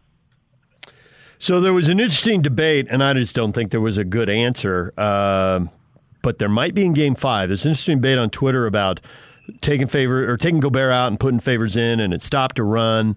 And um, I thought Gobert was tired, and he was certainly in foul trouble, and he still played 32 minutes, but. Game five, you know, the stakes are higher. Maybe you're playing a little bit, quote unquote, with house money in game four. But game five, the stakes are higher. If he doesn't get an early foul trouble, and I know that's a huge if, do you think we see Rudy for 38, 40 minutes? Because, man, when he goes out, it is clear Ty Lewis told the Clippers, you attack the basket the second that guy steps off the off the court. It's it's it's it's a good point. DJ, it's it's such a it's such a catch twenty two right now Yeah. because Rudy's defense in games one and two was phenomenal. And I really felt like the Jazz schemes against Kawhi were great. not not open the floodgates and let him go where he wants, but kind of hound him, force him a certain way. And Rudy was always right there, like he just was there. He was ever present. Kawhi would get. Kawhi was no nowhere near as effective in games one and two as he was in games three and four. In games three and four, he's got 30 points and did it on 20 shots. In games one and two, he's he's you know 10 points less and more shots. But uh, Rudy's ineffective on the offensive end so far. His inefficiency has has really nullified what his effectiveness can be on the other end. He's gotten frustrated. He's gotten silly fouls. You can see it on his face. Uh, the Clippers have really tried to take him out of the game, right? They they played Zubac last night, I think 17 minutes. You guys might have the box score in front of you. 18. 17. And if you 18, and if you combine Gobert and Favors, they had to be 32 for Gobert and maybe 15 for Favors. So you're playing your centers 47, 48 minutes. The Clippers are playing their center 30 minutes less. We're saying they're saying we're going small and you react to us. And typically that's okay. Like that that that can be fine if Rudy catches and finishes with authority and they can deliver the ball to him. Again, no touches in the first half last night. Part of that is Rudy. Part of that is Clipper smaller players with stronger and lower centers of gravity rooting Rudy out of the paint. Zubac has been really effective moving him off of good rebound positions. Watch Rudy trying to get offensive rebounds. He's kind of doing it from above and trying to reach over and not from solid positions where he typically does well against big centers. Battled against like Valanciunas, who has a stronger base, but it's it's this ultimate catch twenty two. You need him, but on the other end, it, it's causing problems. I don't know. Uh, if I'm Quin and staff, right? Like I'm going through every every option. M- my concerns are more on the offensive end for the Jazz. Like find a way to deliver the ball to a playmaker in freedom and do it before that little zone layer gets Donovan shooting bad shots, working extra hard to get his 37. I mean, one thing that's evident, we're seeing the greatness of a 24-year-old who who really has had little help offensively. Clarkson in games one and two, I thought was good. Last night he wasn't great. He himself frustrated into some bad shot selections, and you know, confidence is on the side of the Clippers. Now, I'm not saying it can't be overcome.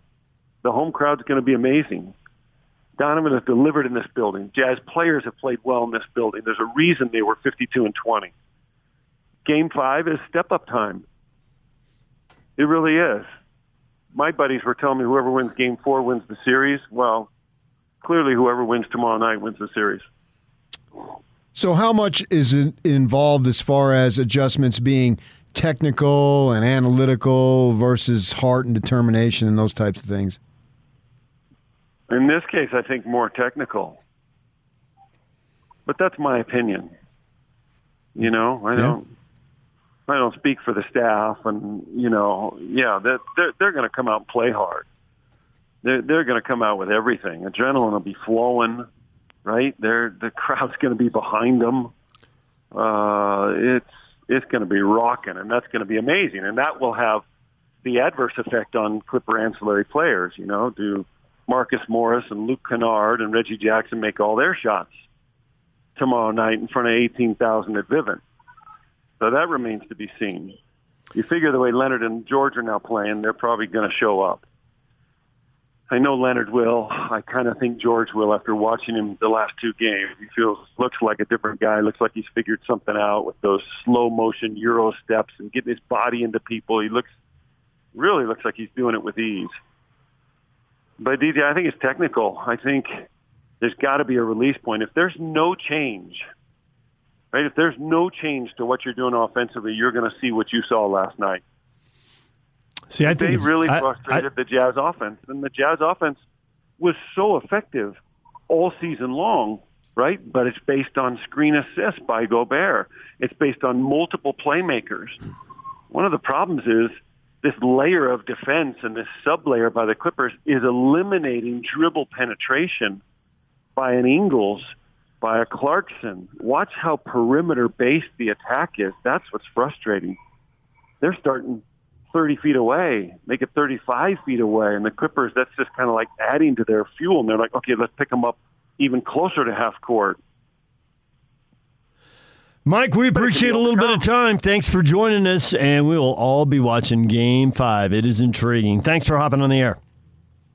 You got it, as I will. Go Jazz. Mike Smith, Utah Jazz analyst for AT&T Sportsnet, join us here on 97.5 at 1280 The Zone. When we come back, your feedback. Stay with us.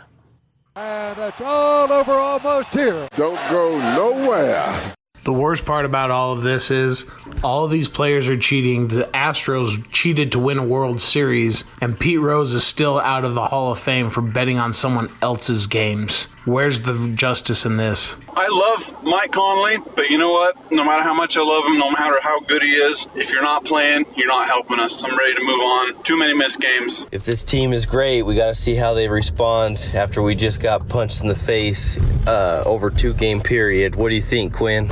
That's great. Using your kid as the punchline. Well played. Uh, time for your feedback.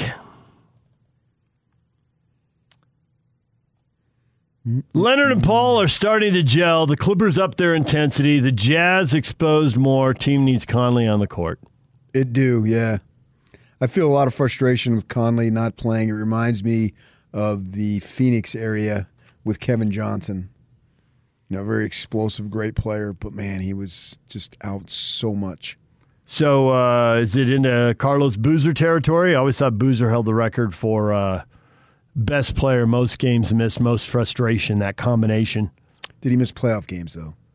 Because nobody cares. Uh, playoffs, it was not uh, not that I remember. I think it's the regular season stretches. You know, they missed the playoffs because he missed regular season games. That was probably the frustration. But that's a fair comparison. And he doesn't have a high, a high enough profile for um, Barkley to call him street clothes. Rennie says, "Well, got to accept uh, the bashing and the put downs we're getting from the national media. The Jazz have played, and then the poop emoji these last two games. Like poo poo? Yeah. Oh, that's probably what I get. Yes, right. Thank you. Well done. Yes. I couldn't put that together Oh, because there's two emojis. Oh, okay. You didn't even see it, and yet you sensed it. Yes. The Jazz narrowly beat the Clippers in two games in Utah, in which the Clippers didn't play great. Then they basically got blown out in both games in LA. If Conley doesn't come back quick, the Jazz are in trouble. Game five is probably a must win. I think can it- agree with I think it is. I think it is for the Jazz. I don't think it is for the Clippers because they were down three two in the last series. For sure. Difference being they don't have seven at home. No, but it, when you're down three two, you got one home, one away. Now it's different order. I get that. Right, but you're it's a different order and the complexion, your superstar just has the game of his life in game 6 and then game 7 you're at home, you got all the mo Mm-hmm. and a, a role player like Morris goes off. Does a role player like Morris go off on the road in game Well, 6? I would assume that what happens is your whole team plays well in game six, and then your superstar has the game of his life in game seven. But that, would- That would be the more likely, and that'd be different than what happened in Dallas because they don't have home court in this series. Let's bury let's spend all day tomorrow burying this team. How about Rudy specifically? Whomever, yeah, really, but you know, just say you guys can't do it and then they they show us all. If you could only pick one, if I told you game five, Rudy could go for, uh, you hate 2020 games, so I'll pick a 2020 game 20 boards, 20 points. Or Kawhi goes for 21 and Leonard goes for 23. Which would you pick? Gobert. Oh, really? He goes for 2020, they win. Because he brings so much emotion, particularly at home, because a good portion of those 20, 20, uh, 20 points anyway. Are going to be dunks yeah. and the crowd feeds off. They feed off they feed off dunks in general and they feed off rudy in particular. So if you got both yeah. He's it's not, bedlam he's not taking 15 foot face ups or uh, sky hooks. He's taking dunks. All right we are out of time. Scotty g coming up next right here on 97.5 at 1280 the zone. See you tomorrow.